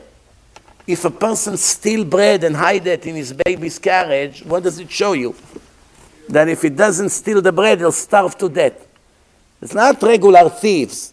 People that I remember in 2008, the, someone from Tomchei Shabbos told me, remember the crash in 2008? He told me, Do you know what kind of people coming to take boxes from us for Shabbos? With the $20,000 watches and a Lexus and a, and a $500 suit and a $100 tie and $300 shoes. And they come to take a box for food for Shabbat. 2008, in the crisis that we're here. You have on you, on your body, $25,000 on your outfit and your jewelry and you don't have two, three hundred dollars to do Shabbat. Do you understand the idea here or no? Same thing now in Israel. People used to work, this, high tech. They're already unemployed for 10 months, and it created a big, big problem. Anyway, רבותיי, the Gemara say, בניסן נגאלו, בניסן עתידים להיגאל. The salvation is most likely will be in Nisan. Most likely if we'll be lucky, and finally maybe Mashiach would come and we finally see the salvation, to be honest with you, I don't know if to be happy about it or to cry over it. It's definitely mixed feelings. It's mixed feeling. Why it's mixed feelings? I'll tell you why. Because one time a secular guy asked me, Rabbi, when the Mashiach will come already? מתי כבר יבוא המשיח? נמאס כבר. He told me. I say to him, why do you want Mashiach to come? He said, I would get rid of these Arabs. They're blowing us up every day. This used to be when the Arabs used to blow up buses almost every day in Israel. 20 there, 15 die there, 7 dies every day. Boom, a bus goes. I don't know if you remember these days. It was close to 20 years ago. Every few hours, boom, bus explode with people inside. Remember these days or no? Nightmare. Probably the hardest day ever. So this Chiloni came to me and say, Rabbi, מתי כבר יבוא משיח? We get rid of this terrorist. I said to him, if I would be you, I would read Tehillim that the Mashiach will not come. It took him a second or two to understand what I told him. That he won't come? I say, yes. So why? We're all waiting for him to come, no?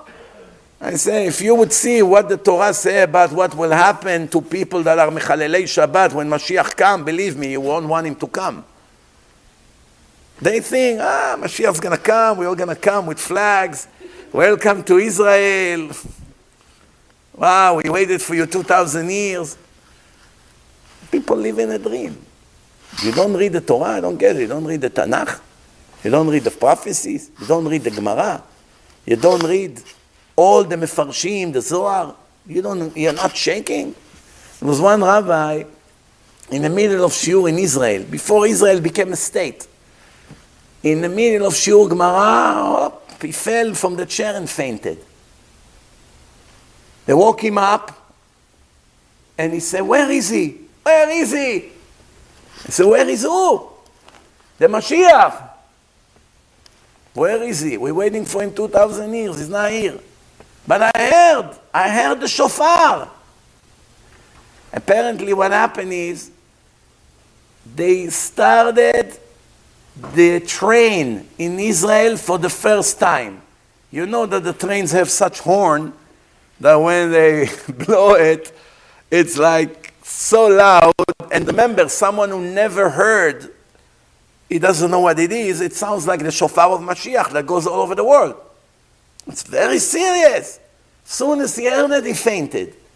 So they told him, okay, Rabbi, you thought it's the Mashiach, it's the train. They ran the train here for the first time ever.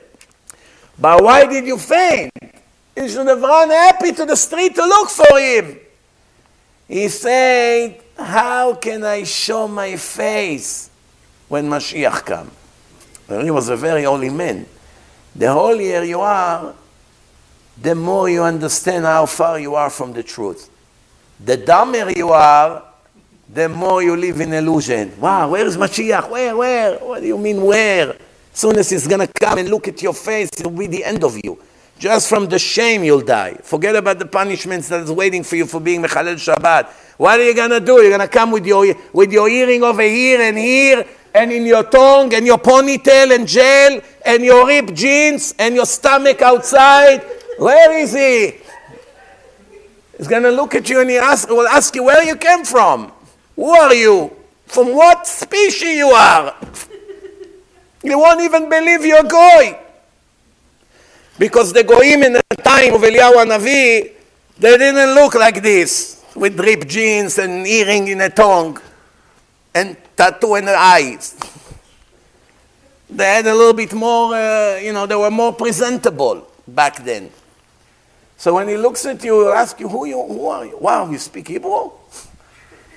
The Mashiach would ask Hashem, you sure you send me to the right planet? Maybe it's a different word. Imagine if we would walk in Tel Aviv and see how the women dress over there. Let's hope he doesn't come in the summer. Let me tell you that. That would be such a shame. Do you know what shame we're going to have? Do you know what shame we're going to have? Forget about the secular, forget. I'm talking the ultra Orthodox. When he will come, let's say will be a Vishnitz Chassid. The Satmar people will go crazy. Ma, it's not one of us. Let's say it will be Bobov. Bobov now has two halves. It will be this Bobov or that Bobov. You know what's going to happen over there? Imagine it's from the other synagogue. All the other ones will go crazy. Ma, Cannot be. It's not kosher Mashiach. It's fake. Fake. That's the Illuminati. The Illuminati, they send him. No, it's not the Mashiach of Hashem. It's Illuminati. It's a New World Order. They're fooling you. Check if he's Jewish. If it will be Chabad, but it won't be Rav Schneerson, uh, we're going to create a, a, lot of fights. Hey, come on, you fooled us. It wasn't him. Don't worry, but it's one of us. It's Chabad. No, he's going against the Rebbe. Kill him. Shame on you. You claim you're Mashiach. The Rebbe is the Mashiach. Uh, Hashem sent me. I'm sorry. No, no, go back to Hashem. If we will be Sfaradi, imagine all the Litaim will see it and say, oh, is it Frank? Oh, Yvei, what are we going to do? What? They won't know if to dance or to cry. Imagine Moroccan guy, hey, Reb Schwartz, come here, Kimdu. I'm the Mashiach. Go make me a cup of tea. Go make me a cup of tea, Rav, Rav whatever. Just you understand what's going to happen over here? So I don't know if to laugh or to cry. Huh? What, we, what can we do to be on the good side? I'll tell you. This I can tell you. Not from me, from the Torah. First, you have to, to be Baal Midos, humble, down to earth, not disqualifying people because of their nationality or the group they came from. You judge people righteous or wicked. Doesn't matter what they are. Moroccan, Persian, Hungarian, German, who cares? Tzaddik or Rasha? Rasha, get out of my sight. I want to stand next to you. Tzaddik, come, let me hug and kiss you. That's it. Rav Galinsky, he was 100% Ashkenazi. Galinsky. In the war, they escaped from Siberia to Uzbekistan. To Uzbekistan. He was fighting for his life, fugitive. And he, there's a lot of goyim, and you know, everyone wear beret hats. And a lot of people, even Muslims, they have beards. And especially when he's not such an expert in Sfaradim, he doesn't know who's a Jew here now. Where will I go now? I need a Jew to take me to his house. I'm chasing him. Brings it in his book. So he came to one Bukharian, and the Bukharian saw a Jew with peot. Right away, the Bukharian started to speak to him. He did not know the language. He speaks Yiddish. He speaks Russian and Bukharian. Now one word they can speak to each other, but they became brothers. Took him to his home, gave him kosher food. Thanks to him, the, one of the biggest darshanim of the generation came out, this Bukhari who hid him and took care of him. He had a place to stay in Shabbat. What was connecting between them? The Torah. And it doesn't matter you Jew from here, you Jew from there. In the end, we all have the same thing. We all bnei ish echad anachnu. We all came from the same father and mother, Avraham and Sarah. So first of all, no racism. Not disqualifying people because where they came from, what nationality, or what language they speak. That's a beginning.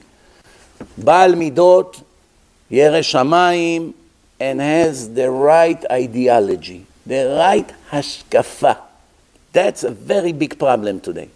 Today, a lot of people that are calling themselves religious, they're religious according to the University of Manhattan, not according to the Torah of Hashem. It's a big difference. What Hashem hates, they love. What Hashem loves, they hate. That's why very big number of the graduate of those universities, who did they hate the most in America? The holiest people who ever lived in America. Rav Avigdor Miller. And the second one, who? Rav Bravda. The two holiest people, biggest tzaddikim, big Talmidei Chachamim, perfect Jews, perfect, according to the way Hashem wrote, they were allergic to them. They could not hear their musar. They fought them. Why?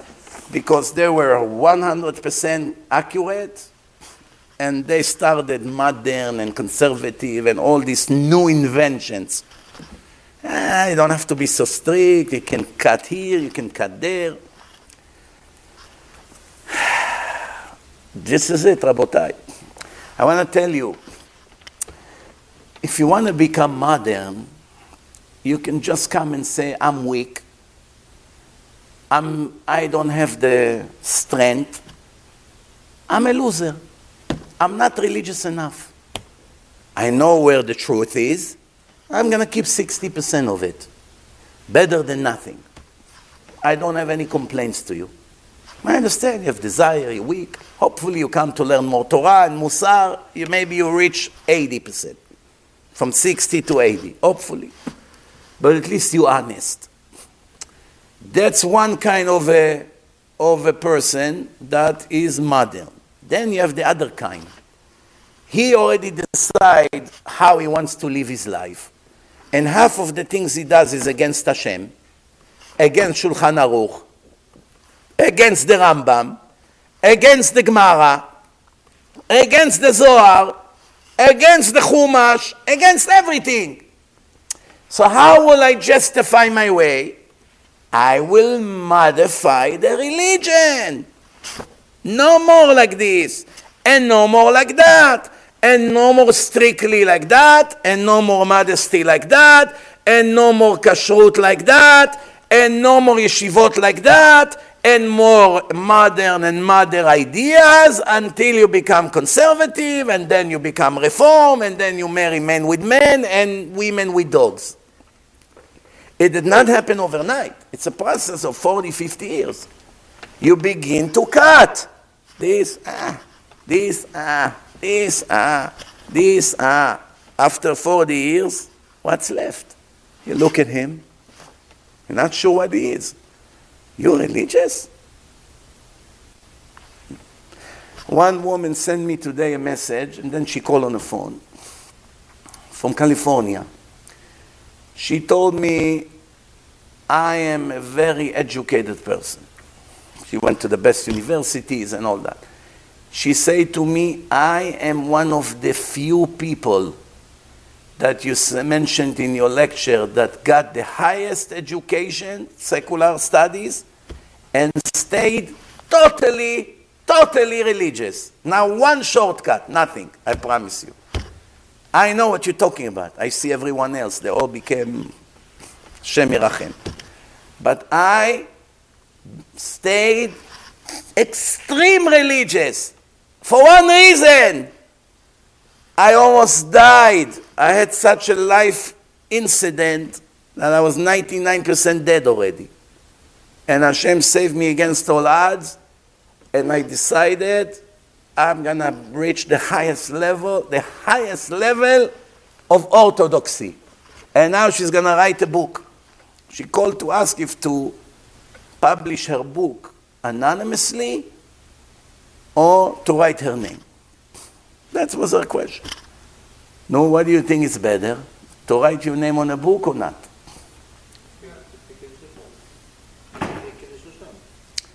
Depend. If you want many people to read your book and you are someone famous, meaning you already have fans, 50,000, 100,000, 200,000 knows who you are. It's some kind of a figure. If you don't put your name, 20 people will buy your book if you're lucky. Nobody knows who it is. What? No name, no nothing. How do they know what to expect? If they see somebody famous uh, wrote it, immediately out of curiosity they will read. So you reach your goal. At least few thousand people will read your book. If you're someone that no one knows anyway, then you might as well write it without your name. Because your name doesn't go to add anything to the publicity of the book. So at least now you don't have your ego. Nobody comes to compliment you for the book. The pen, everything needs to, to be calculated. The idea is I'm, I'm looking for ah, honor. No, I want many people to read the book that it should influence them. So if by not writing the name, only 50 people will buy it, and by writing the name, 5,000 will buy it, there's no question here. You want people to read the book, otherwise, don't write it. You want to be humbled? It's beautiful. But sometimes humility in a case like this will cause nobody to, write, to read the book. So what did you even waste your year? To write, proofs, printing. It's a lot of headache to print a book. So one more thing to do is you gotta be connected to Torah daily. Tefillot, Torah, modesty, the way you dress. By the way you dress, it affects your inside. If you dress secular, you behave secular. Yes, you're religious, you shomer Shabbat, but you behave secular. You listen to secular songs, you watch secular things on YouTube, you watch, you read all these horrible magazines. Why? Because you dress secular, you have no shame. Nobody expects from me. Look at me, I'm wearing jeans. If you dress like Haredi, you will be embarrassed to hold a secular newspaper, New York Times or Israeli newspaper. You'll be you're embarrassed because you know everyone will look at you what kind of a faker you are. So the clothes is the best policeman. It's like a gun aiming to your head. When the gun is aiming to your head, you're to be much better religious Jews than when there's no gun. When there's no gun, you can do whatever you want, nothing will happen. But when there's a gun and he says, as soon as you mess up, I'm shooting you, you are 100% more careful. Why? You don't want to get a bullet. The clothes is a wonderful security, not to make scenes. The way you dress prevent you from going to secular places. For instance, if you look Hasidish, you're embarrassed to walk on Shabbos by the beach of Miami Beach because it's such a chilul Hashem. So they ask you, why don't you come? Let's take a walk by the beach. What do you mean, let's walk by the beach? It's better to die than to walk by the beach with naked people there. You're allowed to walk there? But forget about you destroy your soul. What about the chilul Hashem? That 10,000 naked people look at you with your shtreimel walking by the beach of Miami or Bahamas or Aruba. But some people do it. They don't have, they have no brain. You want to make scenes, why do you make sure to make Chilul Hashem in front of thousands of people? There's no way to fix such thing. If you make one scene and only you and Hashem knows, you can do tshuva and fix it. But when you walk in front of 10,000 naked people, as they hate religious people as it is, you just gave them fuel for another five years to stay secular. Because they cannot stand religious fakers. And I said, look, this is the religious people that give us Musar. They tell us how to behave. They're much worse than us. One time a person told me, I, will be honest with you, I, uh, I started to become religious from your lecture, but now I stopped. I don't want anything to do with that. So I asked him why. He said, every day I hear this rabbi did this, this rabbi did that, this Hasid did that, this Rosh Yeshiva did this, this religious woman did that. I don't want anything to do with the religious people. I don't want to belong to such group. You pretend you are one thing and then you are the total opposite. I don't want anything to do with you. So I say to him, I don't understand. Where does the Torah say you have to be like him or like him or like her? The Torah said those are the rules and that's what you have to do. If they do not do it, you do it. What are you looking for excuses? But then he gave me an answer that left me speechless. He said to me, Of course, of course, I'm not such a fool. I know everybody is judged based on what he does. I'm not going to be able to use this as an excuse. But I'm questioning the truth you're teaching. I'm not so convinced anymore it's the truth. Because you've been screaming for 20 years that when you become a Talmid Yeshiva, you are a much better human being. It kills your Yetzer Hara. It kills your desires. You don't want to steal. You don't want to make scenes with the women. You don't want to uh, sleep until late. You don't want to do these things. And if I see that people that are Talmidei Shiva, they behave like this, and people that are called themselves rabbis, or Hasidish, or Satmar, or Vishnitz, or Litvish, or I don't know what, or Shas, they behave like that, that means what you teach is a lie. Because the Torah never made them better. If this guy with the beard steal, and this guy with the beard goes to horrible places that he's not supposed to, and this modern one is uh, like a, like walking like a, like a peacock, you know, with the show off. And the religious, uh, some of the rabbis live like kings with mansions and vacation homes and servants and business class. I don't want anything to do with this kind of Judaism. And it's all fake. Because what makes me think that I'm going to learn now 20 years Torah like this rabbi and I will be any better than him? You understand the problem? That's called Chilul Hashem. That's why Chilul Hashem has no repentance until you die. You're going to suffer in Auschwitz 60 years. The Nazis will step on your head from morning to night, torture you, burn you, punch you, torture you uh, non-stop, 60 years, does not erase one walk by the beach of Miami with your Shtreimel. It can now erase it. 60 years in Auschwitz, no exaggeration. That's Rambam מפורש. Check in Rambam, הלכות תשובה. No way to repent for Chilul Hashem until the day of death. It's still pending in your file. One Chilul Hashem. One. There's not a day that they don't show on Candid Camera religious people do this, do that on the media in Israel.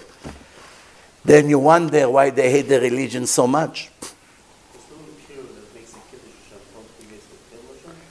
That's one opinion. One opinion is that if you did a lot of Chilul Hashem, you got to do a lot of Kiddush Hashem. Kiddush Hashem, doing Kiruv is saving souls and what Hashem loves the most. But you have to remember one thing. Kiddush Hashem is different. Kiddush Hashem means that you behave in a specific way in your everyday life, that everyone around you come to the conclusion, thanks to the religion, this person is such an angel. You run to help, you volunteer, you return a lost object, you, you help uh, in all kinds of things. You always, you give up, you don't cut on a line, you speak politely, you always dress nice and neat, you're not sloppy. Now one person hates you, you behave nice to your neighbors, you don't take someone's parking, you don't uh, double park and then make someone wait 15 minutes for you and then you see religious person stuck here in a parking. Meaning, before you do what you want to do, first thing that you think about is what will happen if I will get caught and now everyone will use it for 20 years against Hashem. See what happened to that one? You see what happened to this one? Kiddush Hashem is all of a sudden you see on the news some religious man who found a bag with 80,000 shekel and he went and returned it he found who, who lost it and he went and returned it. He bought a furniture and it was hidden inside, some cabinet. And he found, and they made a show in, with some black host, famous show, I don't know his name. And they brought that Hasid or Litvish, whatever he was. And they said to him, Did you ever think to keep the money?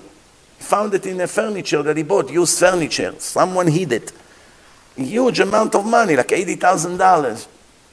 And he said, No, it's not my money. How can I keep it?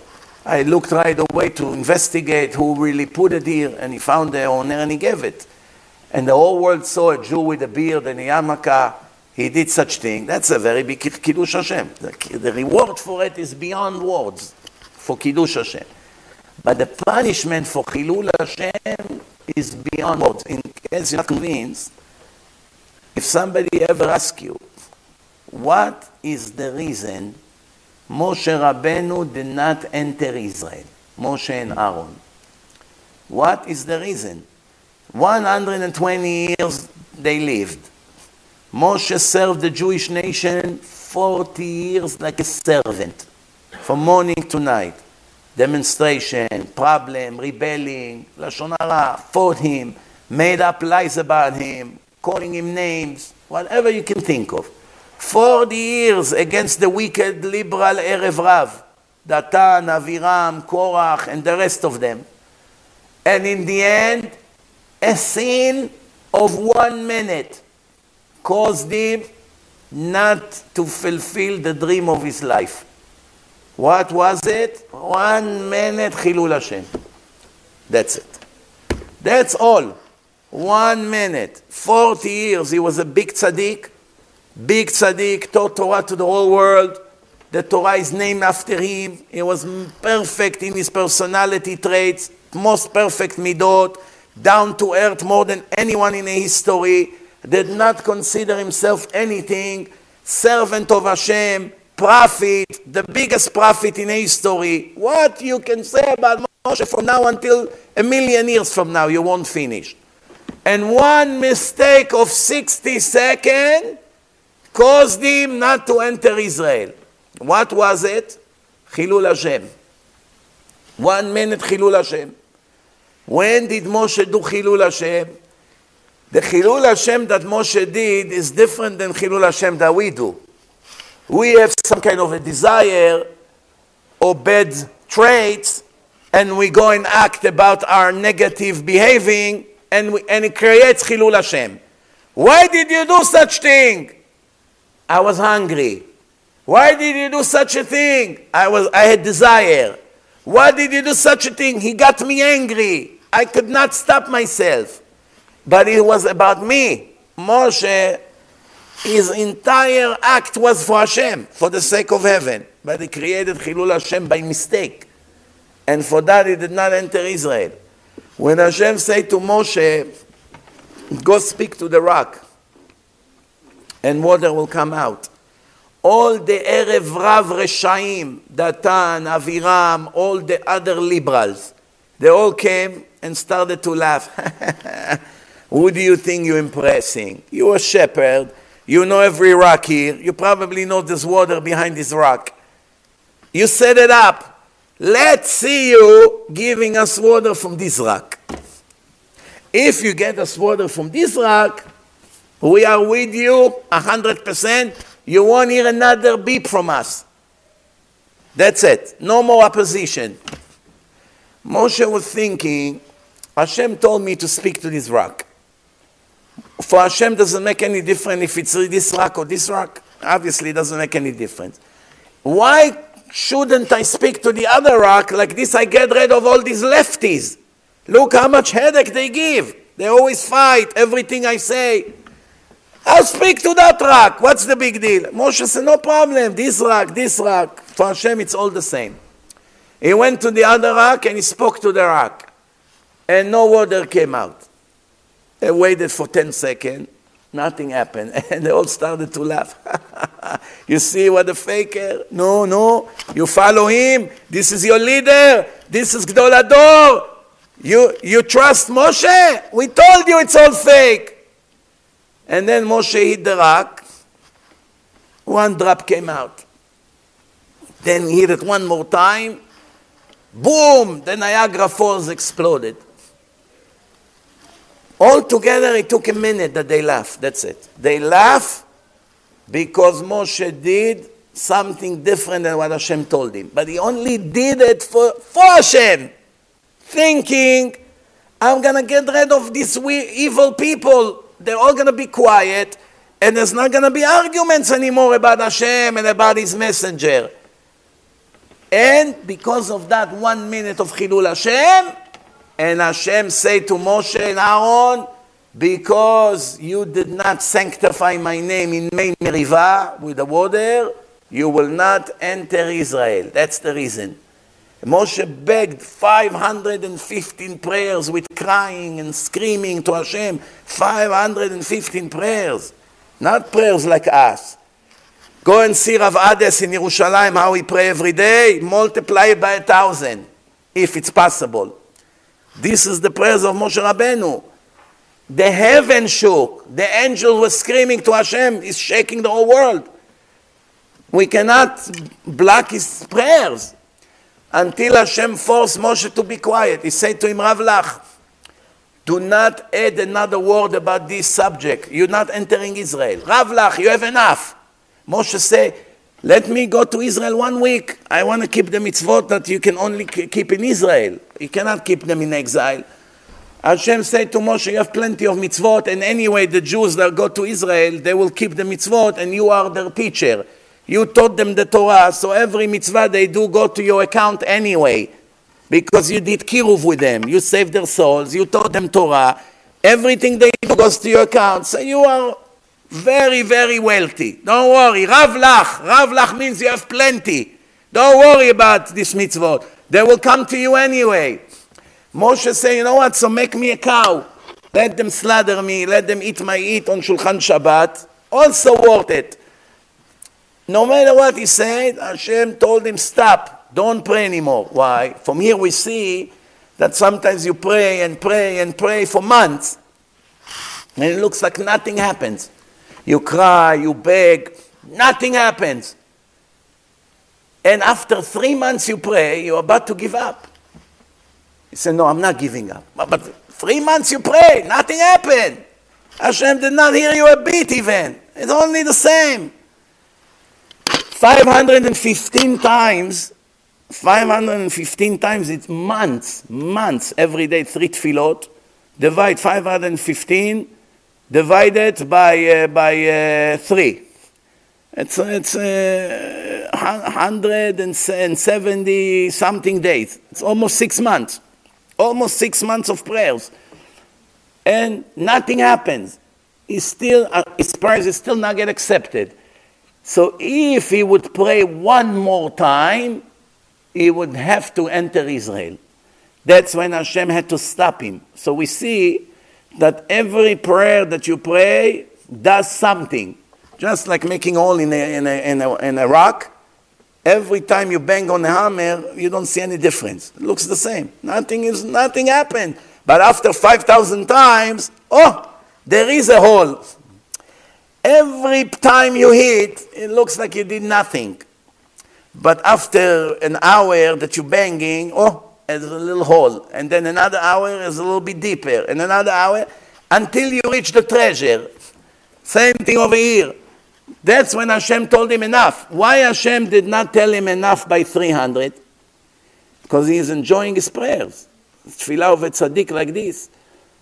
When he came to 515, that means 516, he would do it. He would turn everything around. And Hashem had to stop him. But why Aaron got punished? Aaron didn't do anything, he was only standing over there. He also did not enter Israel. Aaron, why? Because Hashem speaks in plural. Both of you did not sanctify me in Merivah. Aaron should have said, Excuse me, Hashem, I mean, what did I do? I was just standing watching. You, the older brother, you are the partner of Moshe to everything. You went together to Paro, you did some of the plagues. You are a leader. You're not just a standby uh, uh, uh, viewer. When Moshe hit the rock for the first time, you should have told him, What are you doing? Hashem said to speak to the rock, not to hit. You had enough time to stop him. After the second time, it's too late.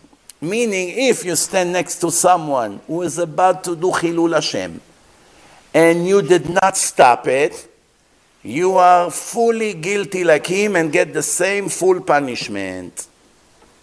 So if you saw Shir Leyom HaShabbat, in the first chapter that was written by Adam Arishon, Adam already told us what's going to happen in this world. איש בער לא ידע וכסי לא יבין את זאת בפרוח רשעים כמו עשב. No fool will know and no ignorant will understand that the wicked people popping like weeds everywhere, popping everywhere wicked. All world is full of wicked people. ויציצו כל פועלי אבן, those who are extreme wicked, they popping above everyone. They take control everywhere. They are in the headlines. ויציצו כל פועלי אבן, להישמדם עדי עד. To destroy them for eternity. What is the verse? The wicked people will take control everywhere, the whole world, for one reason to destroy them for eternity. Without this, I could not destroy them for eternity. I must first pay them in this world for the few good things that they did, give them their dream, and then they have no claim. If I would not do it, they would come and say, I'm sorry, I, I did this and I did that. Where is one my reward? Then I would have to send them back to the world. Moments before I finish the world, I let them take control of everything. Changing babies, brainwash kids, making this world all fanatic, gays, garbage everywhere. Moments that they don't have one claim to save themselves. Think about it. What would they say? Someone who vote Democrats. He stands in front of Hashem. Hashem will show him all the evil things they do. Abortion, murdering babies, marrying men with men, destroying everything, changing now IDs, no, no father and mother, making the world Sodom and Gomorrah after reading in the Torah what happened to people that were less wicked than them. And they still did not learn the lesson. So what would they say? What, what can they say? Why, where was I? I don't exist. You want to redesign the world? No, you're going to have to deal with the consequences. So to finish, Rabotai, hopefully this Pesach will be it. If not this, it will be maybe later, but it will happen. חכה לו שיבוא, אף על פי שיתמהמה, בוא יבוא. Even though it's delayed, for sure he will come.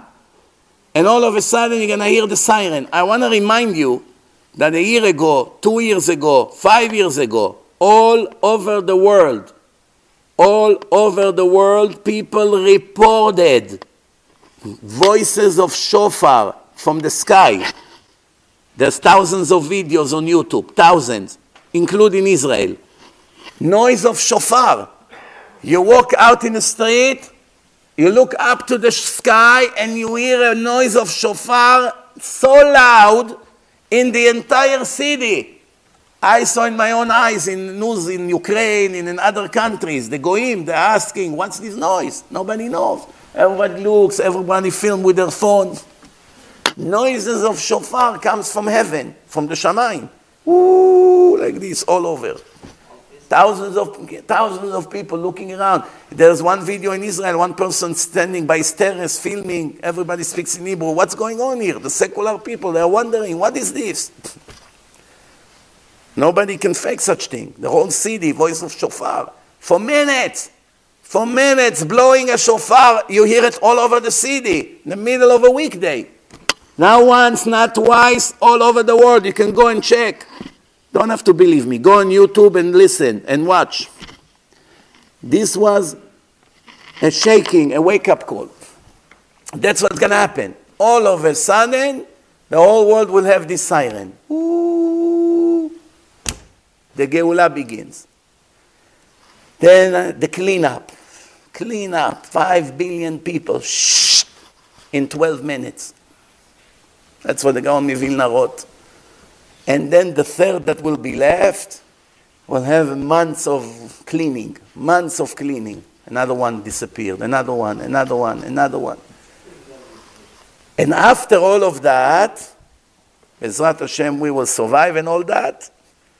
Then the resurrection of the dead. All the biggest tzaddikim comes out. Every one of the books over here on the shelf. Rambam, Ramban, Orach Chaim, Shulchan Aruch, Tur, Every one of them, all the Tanaim in the Gemara, all of a sudden you walk around, who are you? Rabbi Shimon Bar Yochai, Rabbi Akiva, Rambam, Ramchal. Wow. Chafetz Chaim, David HaMelech, Shlomo HaMelech. Imagine, Avraham Avinu. You know the people who run to some tzaddik that they see him on the street, Rabbi, Rabbi, selfie, selfie. I don't know when you see all these tzaddikim, if you will dare to take out your iPhone. it's going to be so, too embarrassing.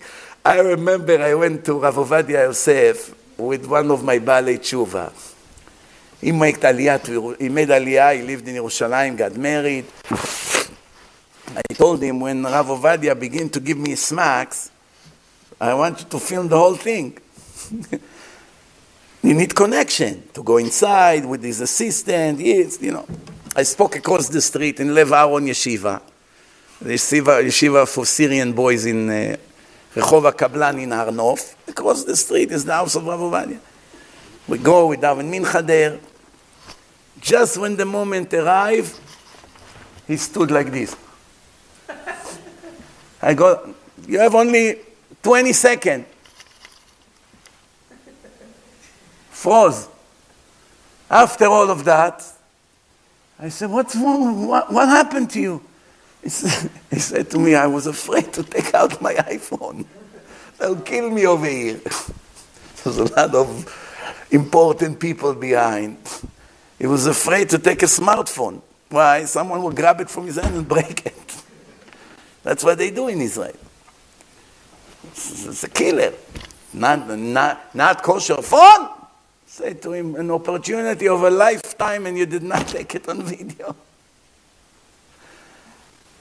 That's what it is, Rabotai. Imagine now uh, David Amelech will come and say, uh, Reb David, one second, one selfie. You know how many books of Tehillim I read? Thanks to you, I'm alive. Stand right here. Thanks to you, I'm here.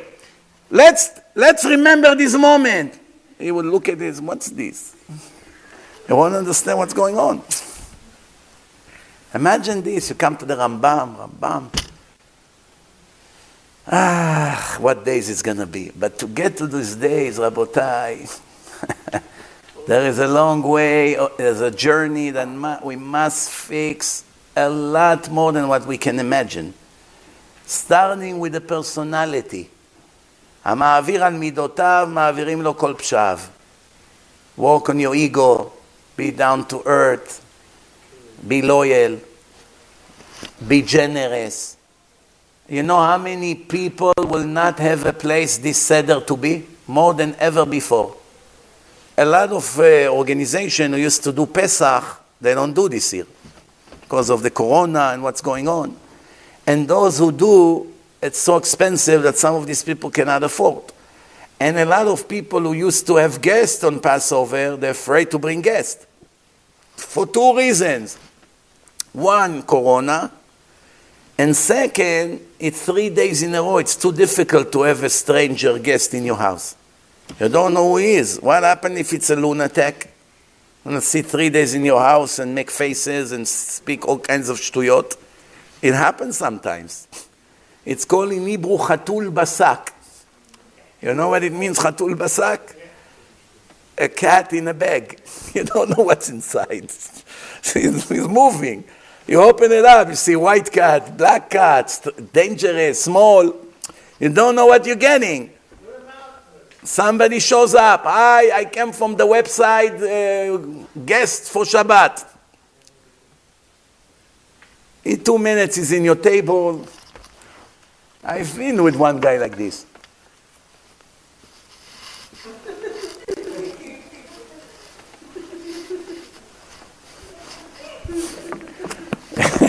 Three days you're stuck with somebody like that now. What are you going to do? People are afraid. Can't bring to your wife just someone because you have uh, mercy on him. But on the other hand, you know that you will enjoy in drinking wine and eating matzah and sing. And some of the people you know sitting at home lonely, they never did Seder on their own. They don't even know how to do Seder. Lots of divorced women alone, or divorced men, or single people not everyone has family. You know, there's a lot of immigrants, Israelis that have no family here, uh, all kinds, Russians, whatever, a lot of different Jews. They are here, this guy is a student, no, they don't have where to be. And to invite them to come with the car and live in the middle of Shabbat and Yom Tov, it's also not allowed. It's a catch 22 this year. Very sad. And not to talk about the, lot of poor families. Remember, there's a big mitzvah of Kimcha de Pischa. I spoke about it last week. Some people took it to consideration, some people ignore. Ignore. Kimcha de Pischa, it's an obligation. It's a custom, it's a Jewish custom. Kimcha de Pischa means flour for Passover, meaning something to eat for matzot. Why? There are people who don't have money. It's very expensive. What do you think? I told you the, the prices or everything to do a Yom Tov for a large family here in New York, it, thousands of dollars. Every time you visit the supermarket, 700, 800, and this is not talking about luxury here. We're talking just what you need matzot, wine, grape juice, little fish, chicken, eh, boom. And on Passover, they double the prices. Oil, much more. This, much more. Everything costs more. No reason, but it is what it is. You can give, you make other give. There's still two days left. Soon it's the Chag. We have Tuesday, Wednesday to still give Kimcha de Pischa. I told people, those who listen to me, they emailed me, I send them instruction how to send, and many of them did, but not enough. The amount of listeners, not even 1% of 1% of the amount of listeners on the lecture applied. Not 1% of 1%. If you had on the lecture 30,000 people on a YouTube page alone, how much is 1% from 30,000? 300. How much is 1% of 300? Huh? Three. That's about what it was. Three, four, maybe five, now more than five. That's a joke. Those who don't have, don't have, like he said. Make other gifts. But those who have, how can you, how are you going to sit home with your nice suit and sing and enjoy and everybody dress nice, your children? Because you don't have money. You have, you have money, you have millions. No problem. Your wife go, everything, deliver. To, do you know how many poor people are out here? Some people want to buy tefillin, they put shekel by shekel for years to buy a nice meudart pair of tefillin. One shekel, another shekel, two shekel, years. Finally, they have money to buy tefillin. People who got money from the government, they got to give myself from it. 10% from that alone, it could be $1,000. People who got thousands of dollars. Yes, you're right. Look, I'm not telling people what to do, but I'm just telling you what the books are saying. You must give kimcha de pischa, just like in Purim. Everyone who opens his hand, you give him. Even children, you come Purim, you don't ask question, you don't investigate. He comes to you like this, you give him something. You don't ask him, where are you from? Mishomer Shabbat, you're not, no, Purim, no question asked. Kol הפושט not Nimlo. Pesach, פסח, קמחא דפסחא. Kimcha de you have to make sure that all the poor people will have what to eat on Yom Tov.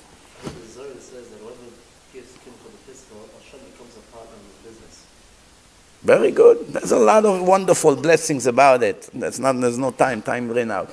Bezrat Hashem, tomorrow I don't speak in a regular place in Brooklyn. Three, what? 379 No, it's not 379. Check again. It's the Kafkazi Shul in Ocean Parkway. You're going to see it's on my website on events. You can see the address. I think it's 345 Ocean Parkway. You're going to see it. It's close to Ditmas over there, the Kafkazi Shul. It's not going to be in a regular place where we speak in Coney Island. Only for tomorrow we made it. Huh? 347? 340, not 379. 347. Baruch Hashem, I remember that. 347 Ocean Parkway, 8 p.m. The final lecture of the year. A new year already. ברוך השם. ברוך אדוני לעולם, אמן ואמן. רבי חנניה בן הקשי אומר, רצה הקדוש